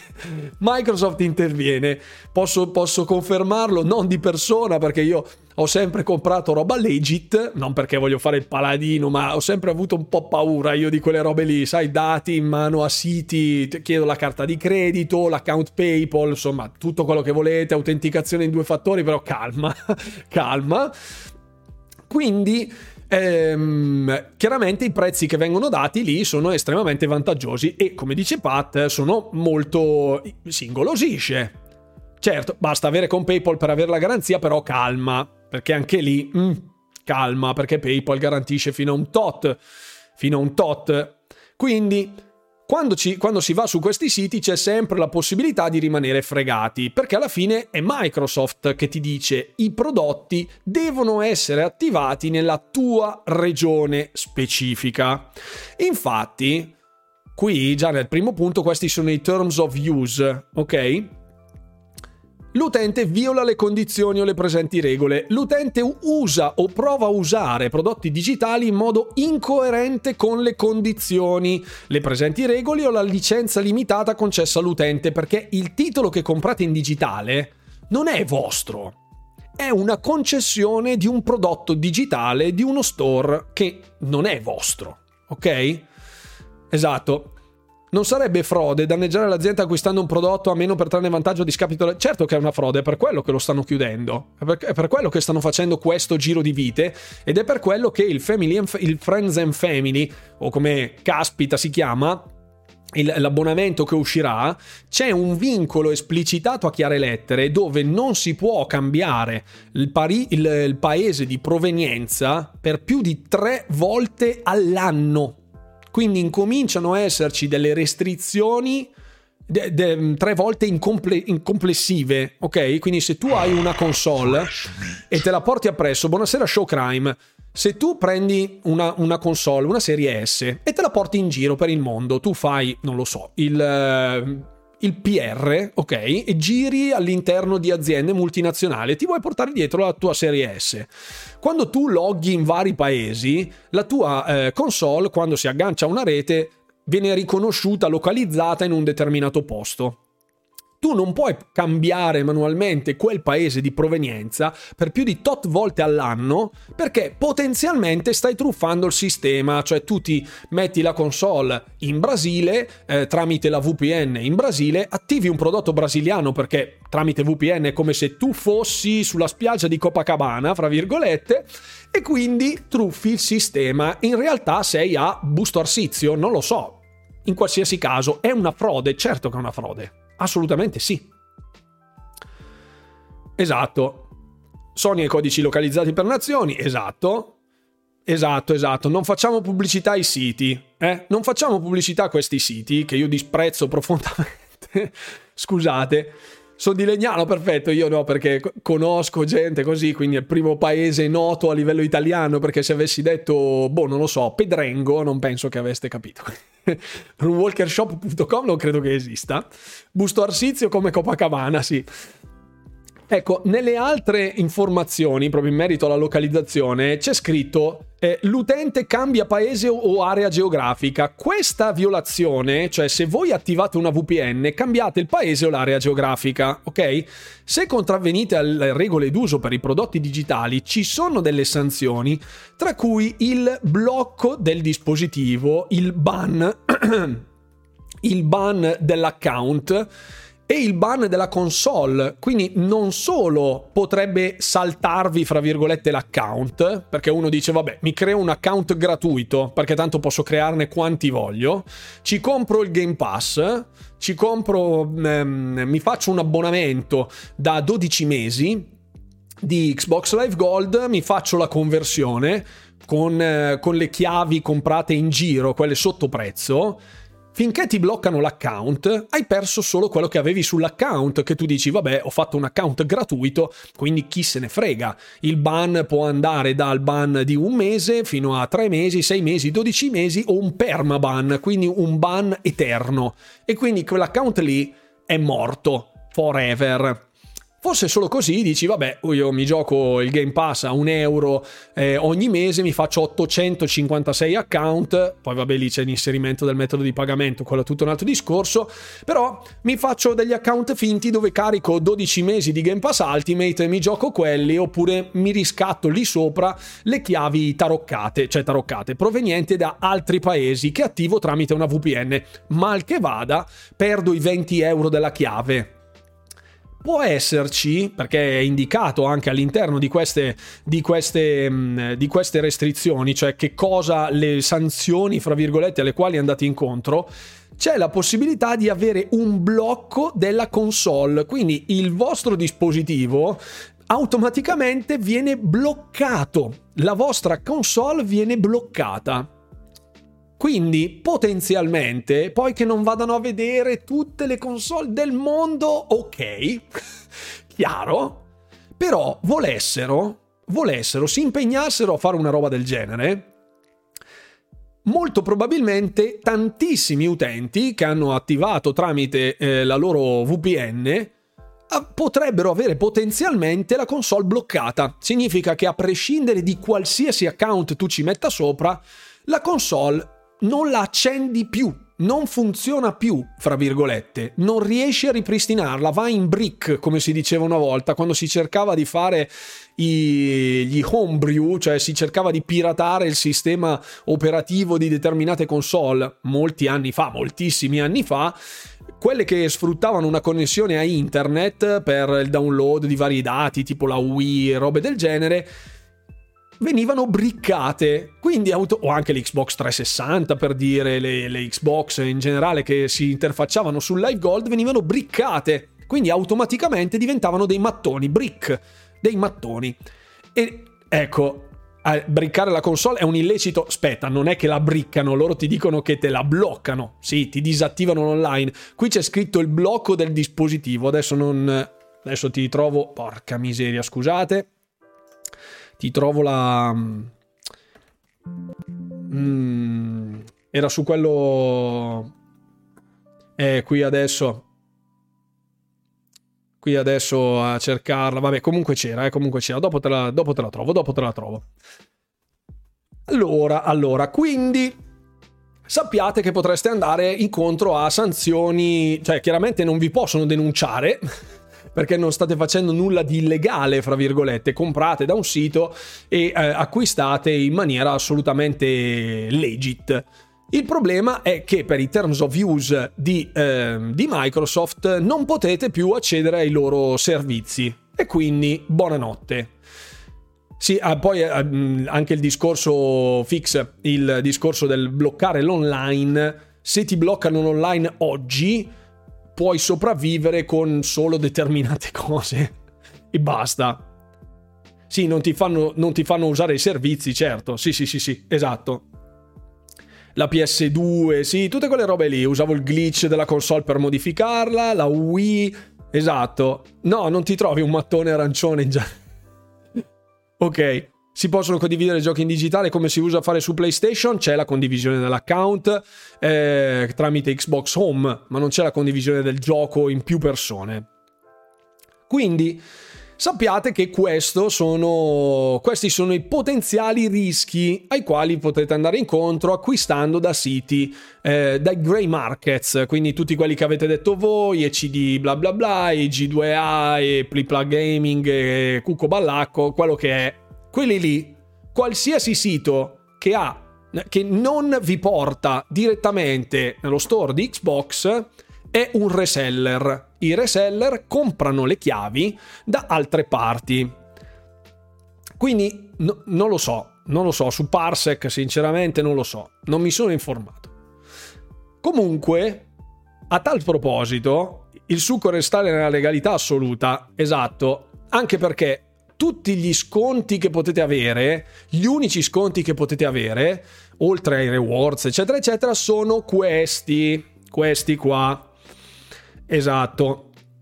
Anche la condivisione degli account, eccetera, eccetera, è una cosa non che, che viola i terms of use, ok? La condivisione degli account, gli account condivisi, cioè perché c'è gente che installa i giochi, cioè riscatta determinati codici su determinati account che poi vengono commercializzati, quello account per essere attivato con quella chiave specifica proviene da una determinata regione e quando lo portate al di fuori della sua regione cadete in questa, in questa casistica. I Deal Suite Gold sono l'unica parte di sconto garantito proposto da Microsoft è l'unico legit. Legit. Anche chi usa l'emulatore in modalità developer tecnicamente è passibile di questa cosa. Sì, esatto. Però la, mod, la, la modalità emulazione sul, in modalità developer se non ricordo male, era, violava i terms of use. Eh? L'avevano detto quando dissero che eh, Xbox Series S era la perfetta macchina per fare. Io ricordo che ci fosse un articolo, eh, Fix. Non voglio sembrare ostinato, ma mi ricordo ci fosse proprio un articolo specifico. È in retail che rischi, il ban. Ricordo che evidenziarono il fatto che non si dovesse fare quella roba lì quindi non so se era per il discorso delle ROM, forse, non lo so. Può essere, non ne ho idea. Non lo so, mi informo. Io mi ricordo di questo articolo, poi, poi indago, poi indago. E cosa volevo dirvi? Esatto, un'ultima cosa molto interessante che forse vi converrebbe analizzare sotto un'ottica, come dire, eh, con una certa lungimiranza ok?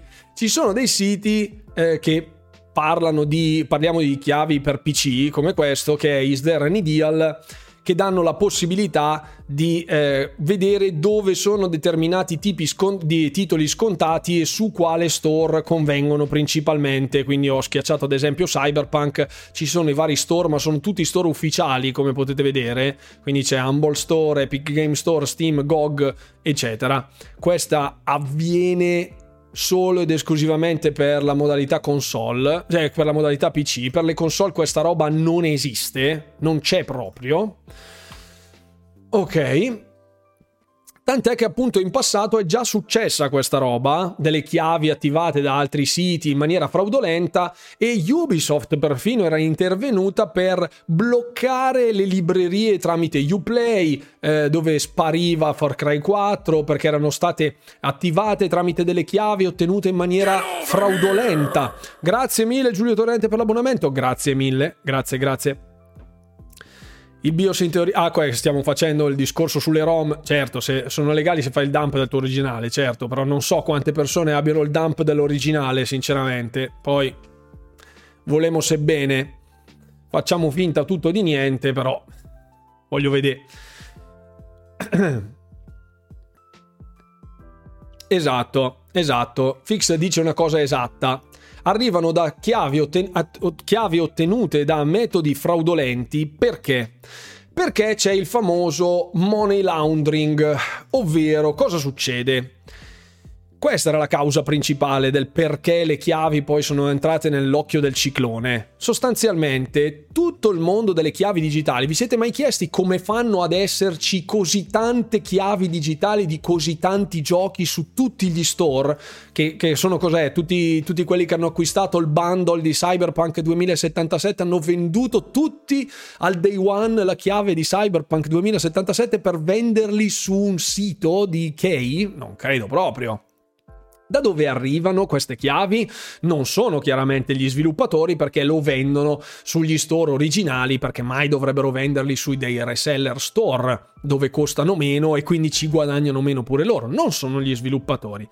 Alcuni sostengono che siano streamer barra youtuber che rivendono il proprio codice review anche se anche questa cosa posso dire da content creator questa cosa non avviene perché eh, le chiavi che ti danno per le recensioni anche quelle per le recensioni in prova tipo lo recensisci e poi valuti se fare la recensione oppure no cioè tipo un try before review Tutte queste chiavi sono not for sale e nel momento in cui tu la vendi e quella chiave non è riscattata sul tuo account e volendo possono andare a controllare, non so se lo facciano oppure no, eh, se tu non hai quella chiave di gioco attivata sul tuo account dopo averla reclamata, automaticamente sei, è fraudolenta questa cosa perché tu hai riscattato una chiave che poi non hai usato e puoi averla venduta. Quindi non è una bella cosa inimicarsi, fra virgolette, queste persone, specialmente se fai il content creator. Quindi non è neanche per quello. Come fanno ad avere tutte queste robe? No, non sono quelli degli sviluppatori, quelli degli, di Office, ma c'è un mondo, c'è un mondo dietro. C'è un mondo gigantesco. Sostanzialmente è... Avete presente quando per un motivo o per l'altro, una vostra mancanza di attenzione, un sito zozzo e mm, fraudolento che vi ha fregato tutti i dati, eccetera, eccetera. Avete presente quando vi piratano un dispositivo, riescono a entrare nelle vostre password, eccetera, eccetera, e vi ciulano la carta di credito? Esattamente. Esattamente. Esattamente, sono chiavi rubate, certo che sono rubate. Quando compri la licenza se non hai il possesso la licenza hai 24 ore per legge per provarla, sì, quello è un altro discorso. La licenza sviluppatore sì. Quello, ok, basta non avere la carta di credito, non credo sia la soluzione perché non ave... come dire, non morirò mai investito per strada se non esco per strada, se non vado, non esco sulla strada, grazie. Io sono, ehm, sono ad informarvi che tutte le chiavi che ci sono sono arrivano da carte di credito rubate il cui patrimonio custodito all'interno proprio di queste prate carte rubate è stato utilizzato per acquistare altri beni e poi rivenduti. Sostanzialmente è riciclaggio. Tu rubi dei soldi e anziché depositare questi soldi rubati nella tua banca, ci compri una macchina e poi vendi la macchina. E automaticamente con la macchina i soldi proven- che provengono dalla macchina venduta sono soldi puliti, anche se quella macchina l'hai comprata con i soldi rubati. Questo si chiama riciclaggio. Quindi questa cosa, oltre a essere estremamente orribile per chi la subisce, è anche estremamente illegale. E questa cosa non si fa, non si fa nella maniera più totale. Chi si prende la briga di fare queste robe? Eh, gli account con i numeri di carta di credito, i codici di carta di credito che vengono sottratti a, a delle persone più o meno ignare, finiscono poi tipo nel dark web, perché poi anche a riscattare determinate, andare a togliere dei soldi da una carta rubata non è proprio la cosa più indicata per un utente, diciamo, casual. Quindi ci sono delle persone che vanno ad acquistare nel dark web, quindi nella parte più oscura del web, queste carte di credito con i codici di attivazione rubati e poi vanno a fare shopping con il contenuto di queste carte di credito. Queste carte di credito servono poi a andare ad acquistare tonnellate di chiavi di gioco tramite Steam, tramite i reseller originali, che quindi vanno a pagarli tipo 60 euro, vanno ad acquistare Cyberpunk 2077 su PC al lancio costava 60 euro, loro vanno a comprarlo con una carta di credito rubata, che hanno pagato, fra virgolette, zero, ma nel senso non zero, ma ci siamo capiti prendono questo prodotto da 60 euro e lo rivendono a 25 euro sugli store. Questa procedura gli frutta 25 euro e hanno speso tecnicamente zero. Quindi questo è l'esatto motivo per il quale c'è una marea di chiavi di codici in giro eh, a bassissimo prezzo che vengono acquistati da persone che non sanno la provenienza, dei, dei, quali appunto non sanno la provenienza, non pensano che siano provenienti da carte rubate. Gli dicono, eh sì, ma è perché un, un, utente ha acquistato un gran numero di chiavi di gioco mentre era in sconto durante il Black Friday, con i deals, eccetera, eccetera. Non diciamo boiate. Tutte queste robe sono comprate tramite carte di credito rubate e basta perché è molto difficile che eh, un utente qualsiasi vada ad acquistare una quantità in vereconda di chiavi di gioco durante, gli, durante i saldi. Eh, poi che ci sia chi lo fa magari a livelli altissimi, che si compra 10.000 chiavi di gioco e poi le rivende tutti 10.000, però non è proprio il massimo dell'investimento, insomma. Quindi sono tutti lì ed è per questo che si chiama grey market non, il mio consiglio personale è di non comprare mai nulla da questi siti Perché anche solo il blocco dell'account, se voi avete acquistato per tutta la vita giochi digitali legit, ne comprate uno che è marcio da questi siti, che ovviamente fanno pacchi di grano ed è l'esatto motivo per il quale io non sponsorizzo nessun tipo di queste aziende, nonostante mi abbiano contattato per ehm, appunto spargere il verbo dei vari reseller di chiavi, è perché ho un account pieno zeppo di giochi legit e non riscatto nessun gioco farlocco perché mi girerebbero le balle avere un account bloccato per aver risparmiato 10 euro. Ecco. Esatto. Questo è. Qui, eh, ecco, non entriamo nel discorso della pirateria, eccetera, eccetera. Ok, aspetta un attimo che adesso vediamo un secondo non chiudono gli altri siti come G2A, eccetera, eccetera, perché eh, loro non fanno nulla di illegale, fra virgolette, loro ricevono una chiave di gioco da, un, da, un, da degli utenti, non sono tenuti, fra virgolette, a verificare da che parte arrivino queste chiavi, cioè se arriva Gino Pippo con 100.000 chiavi di gioco di eh, Vampire Survivors e gli dice te le vendo a 10 centesimi l'una, va da G2A in questione, e gli dice, ma anche da tutti gli altri siti, eh, non è che funziona in una maniera differente, e gli dicono, eh, sì, ok, te le compro tutte 10.000, Gino Pippo magari è un trafficante, che ne sai, G2A non lo sa. Ed è per questo motivo che nessuno li chiude, perché ognuno ha diritto, fra virgolette, a disporre di ciò che ha acquistato con il suo denaro di farne un po' ciò che gli pare nel limite della legalità chiaramente. Quindi se io voglio vendere eh, non, non, sono un trafficante ma ho una chiave di Vampire Survivors in esubero sono liberissimo anche di metterla in vendita a un centesimo se mi va. Questo è.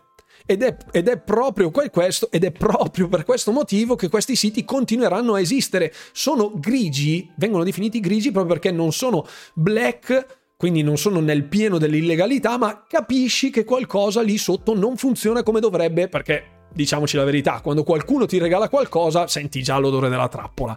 E quindi il mio invito è come sempre a non comprare assolutamente nulla da queste persone, da questi siti quando c'è qualcosa da risparmiare, fatelo tramite i siti de- ufficiali, quindi Deals with Gold. Se comprate eh, da chiavi, mh, mm, chiavi PC, per esempio, andate sempre su GOG, su Humble Bundle, su Steam. Ehm, ce ne sono davvero di molti, ma anche molto noti. Ad esempio, guardate qua quanti ce ne sono. Ecco, di tutti questi qua, questi sono degli store con eh, varie attivazioni. Quelli, con i, quelli senza il cuoricino sono quelli ufficiali, vedete Steam, Humble Bundle.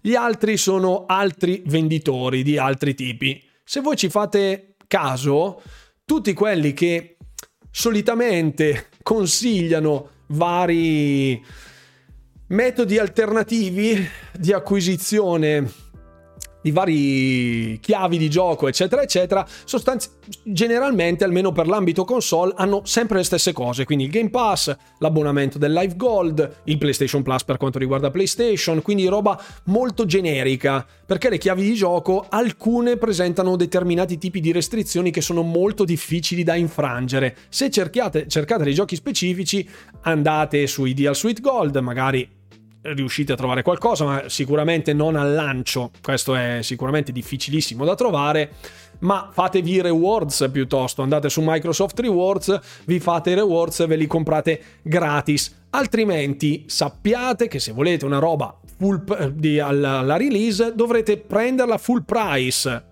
punto e basta, oppure aspettate come Sonic Frontiers, aspettate una settimana, il gioco viene blastato impunemente dalla critica e adesso con i deals è tipo a 25 euro, una roba del genere. Questo è.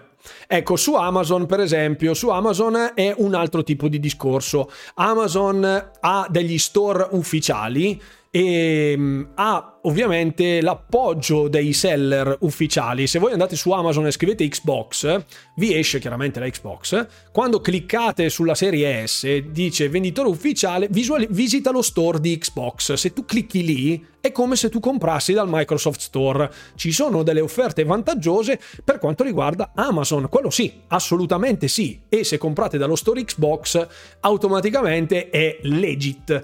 Non vendono chiavi digitali di gioco tramite Amazon, vengono tutte le, delle, delle versioni retail quindi è completamente differente il meccanismo. Il, il discorso della pirateria Nessuno ti dà il CD piratato come si faceva una volta con i mitici CD verbatim che costavano 5.000 lire, c'erano sopra 87 giochi.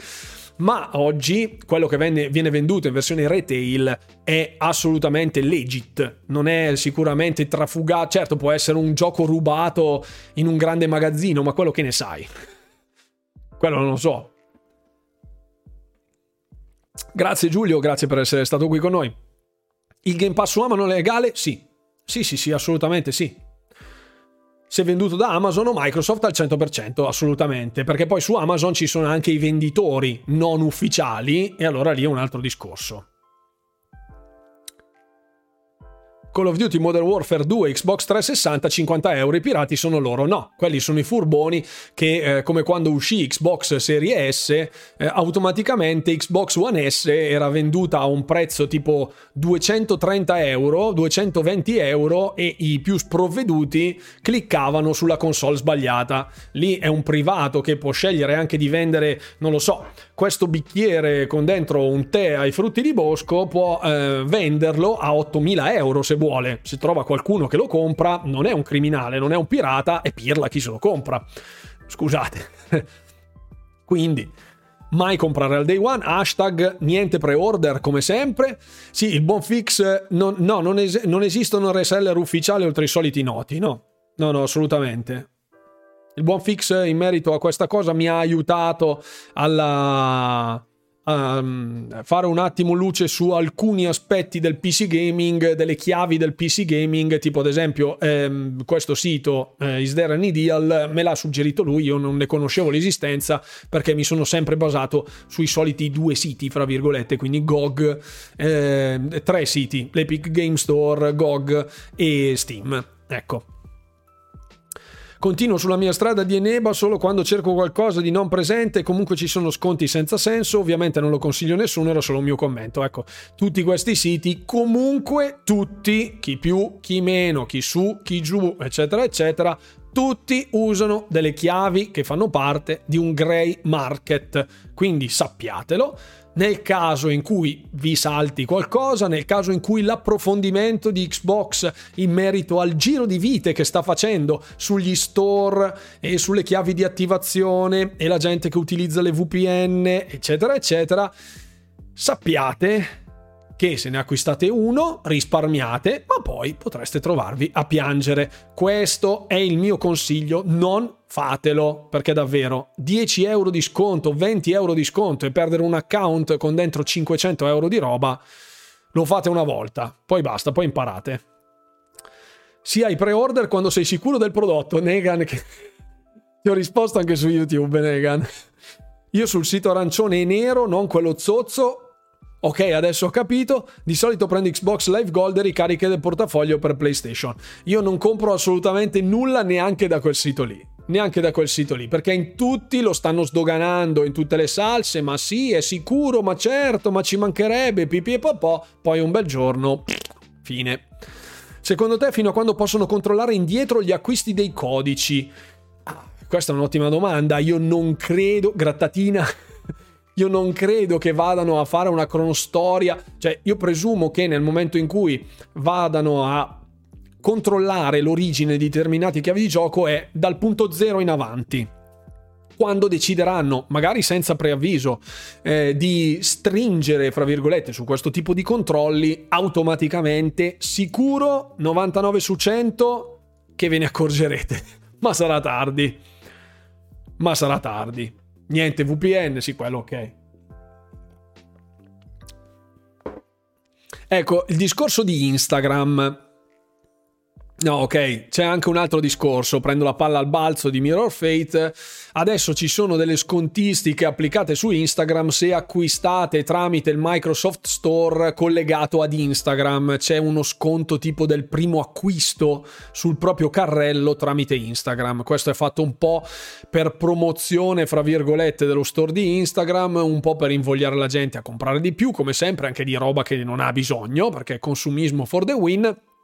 E, e, quindi questo è, però non c'è nulla di illegale assolutamente in quello. Lo store di Microsoft presente sulla pagina ufficiale Instagram di Xbox di Microsoft è completamente legale. Quindi quello sono, è uno sconto legittimo, ecco, per dirvelo in, bra- in, breve.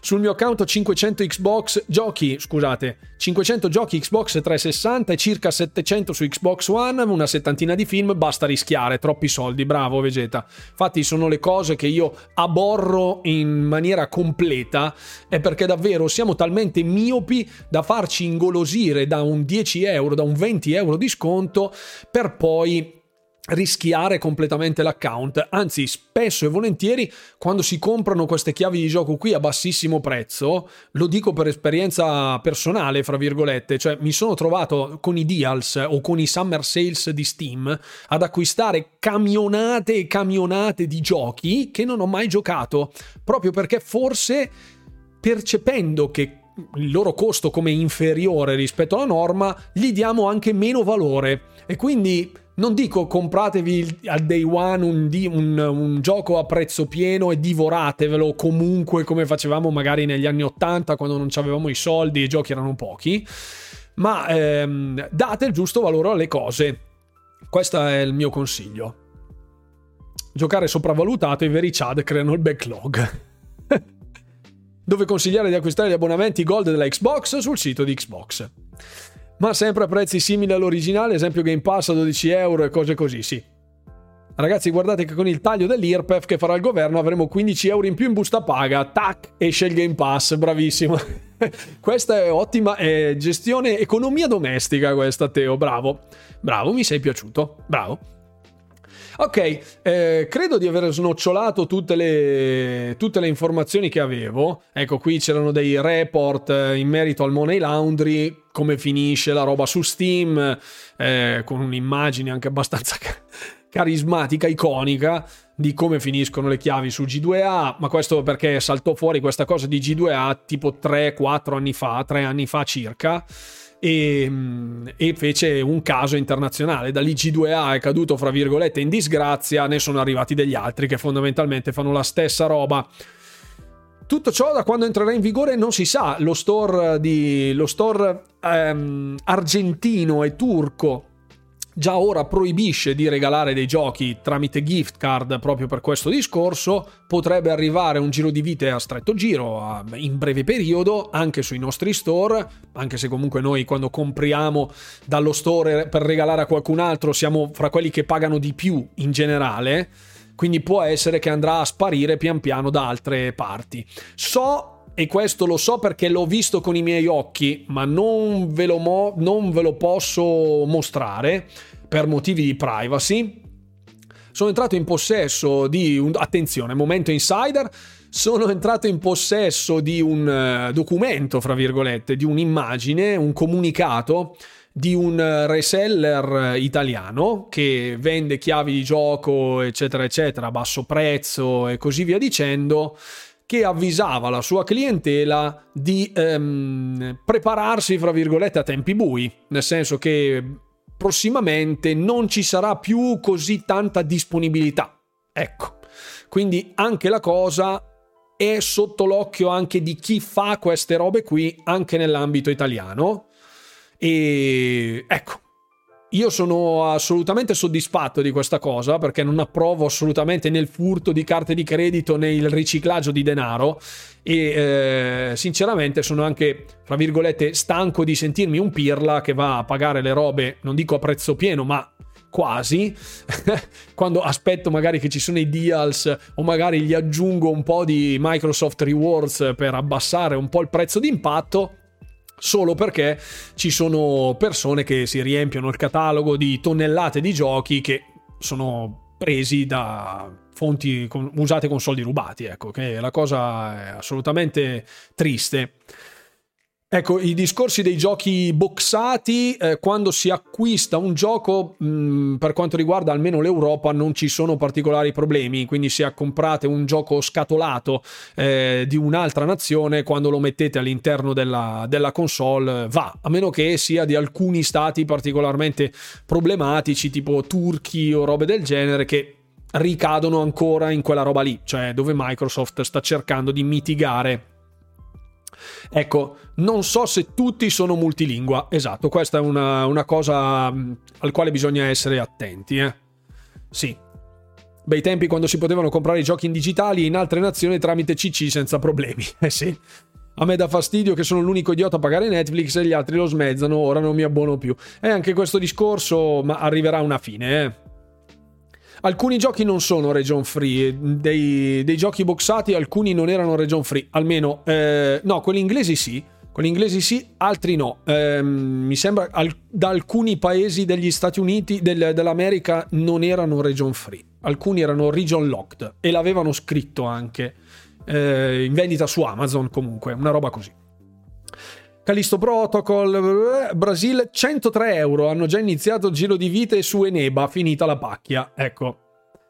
Vedete che appunto eh, comincia pian piano, io vi avviso perché poi quando io parlo dopo solitamente arriva gente del tipo ah ma non me l'hai mai detto. Ecco l'ho detto apertamente ci ho fatto praticamente una live sopra quindi direi che per oggi basta.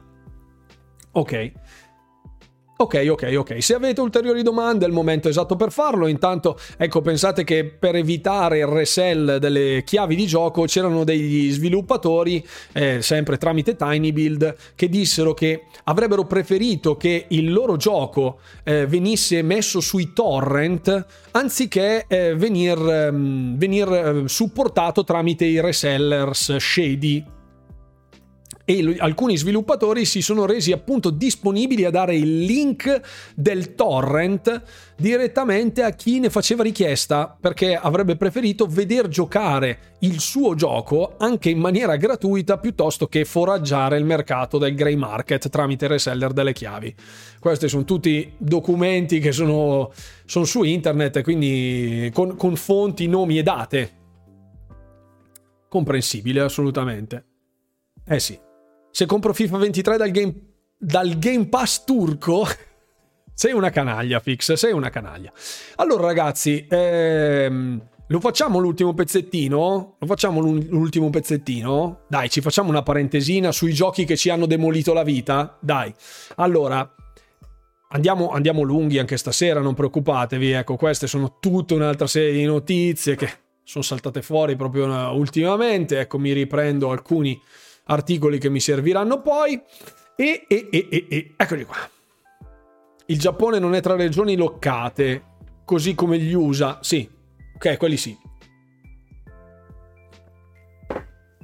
Credo ci fosse qualcos'altro, eh. Comunque. Allora, passiamo alla seconda parte della live, anche se siamo già lunghissimi. Eufloria Abbiamo sforato con la scaletta, sì, ma non c'è problema, non c'è problema. Ho ancora benzina. Puoi giocare solo col Galatasaray e a Kansukur centravanti. Perfetto. Allora, passiamo ai giochi. Eh, lo so, lo so ragazzi. Passiamo, passiamo, passiamo ai giochi. Titoli minori che ci hanno mangiato migliaia di ore. Qui voglio vedere fioccare i pareri. Immediata subito mi dovete dire titoli minori preferibilmente, però poi è ovvio se mi dite ah io su Red Dead Redemption 2 ho fatto 1800 ore, su GTA Online ho 200.000 giorni. Non per forza indie, eh, non per forza indie. Titoli minori, cioè chiaramente i meno blasonati. Logico che se parliamo di Minecraft, dici su Minecraft ho 100.000 ore. Vabbè, grazie. Katana Zero e Fury, cavoli. Bello, Katana Zero è anche roba di... vale tutto vale tutto Fried Funk. Facciamo partire questo gameplay di Hades da 15 minuti perché questo è uno dei miei. Questo è uno dei miei, miei preferiti. Holy Magic Century Nintendo 64 mi manca. Mi manca. Ho molte ore su Yu-Gi-Oh! Master Duel, tipo. Tipo quante molte ore? Millato? Ma co- cos'è Millato, Iena Plisken? Katana Zero, Fury o Hades? Katana Zero ci ho fatto qualche miliardo di run. Vampire Survivors mi sta rubando la vita, grande Vegeta, che... Pokémon Cristallo oltre mille.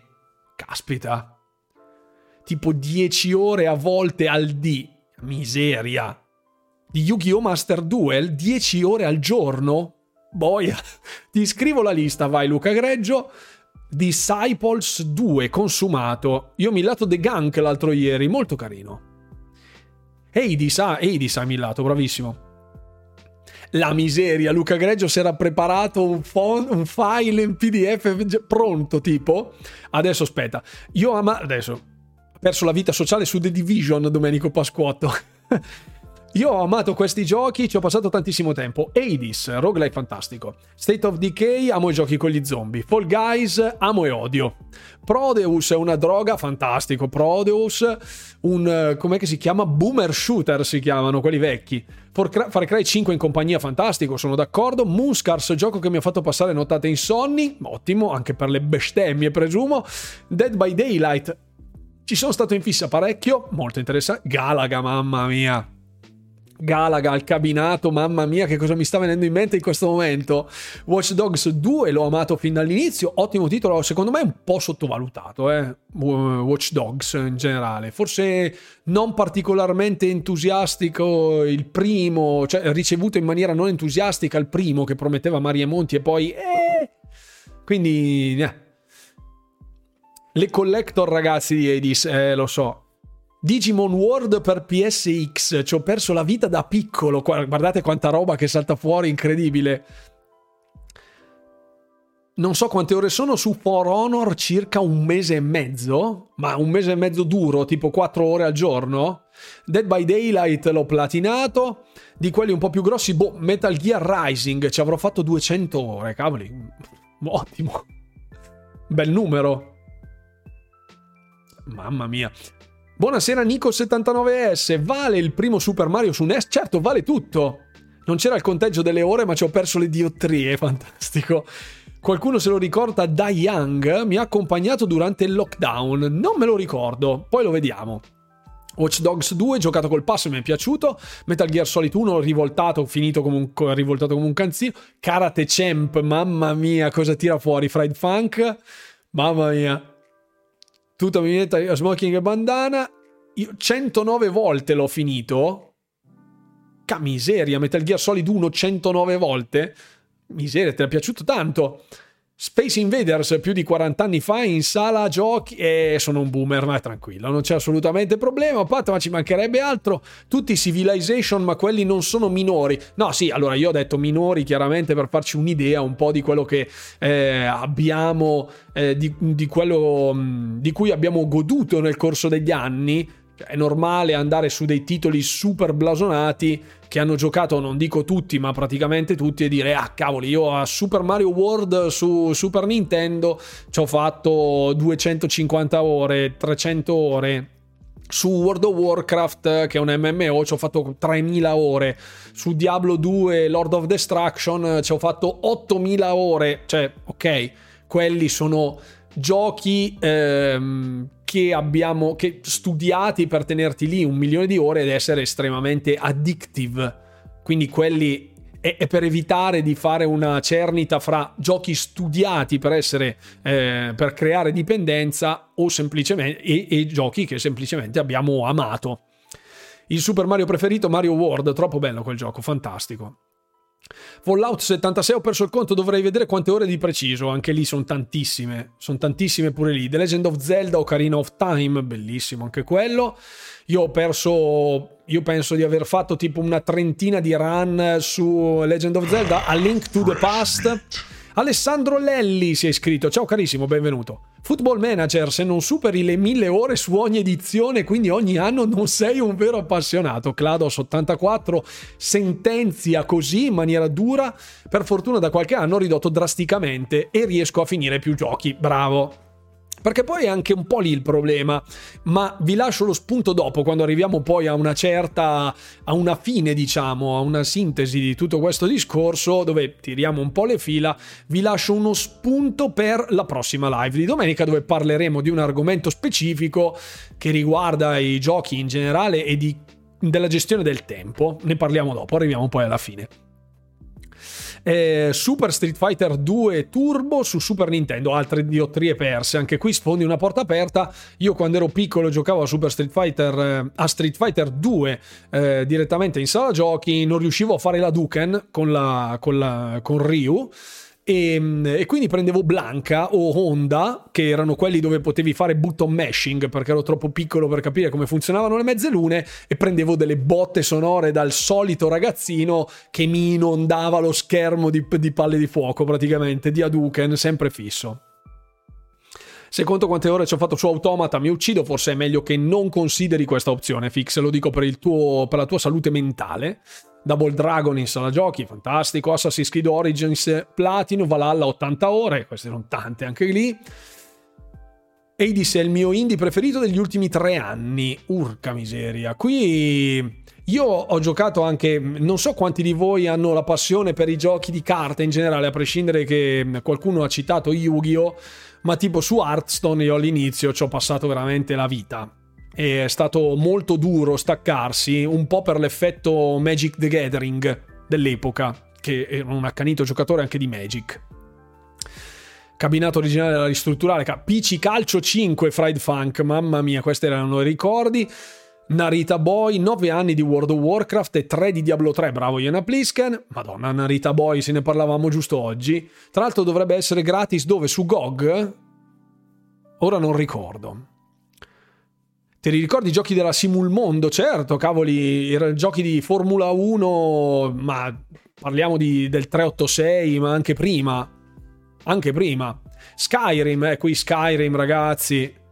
Eh, immagino Tesla, io, guarda, io calcola che l'ho millato eh, sia su Xbox 360 che sull'Xbox One con la Special Edition e eh, ho fatto tutti gli achievement su Steam quindi l'ho veramente divorato e chi eh, l'ha fatto in maniera completamente legit su mm, eh, parlando della gilda dei ladri sa di che cosa sto parlando. Quando ti tocca fare quell'achievement maledetto con la Gilda dei Ladri, che devi essere il padrone, riconosciuto padrone della Gilda dei Ladri, è un casino. Il mio collega mi sfotte perché comincio 10 giochi alla volta e non finisco neanche la metà. E ha ragione, ne parleremo poi alla fine, vedrai.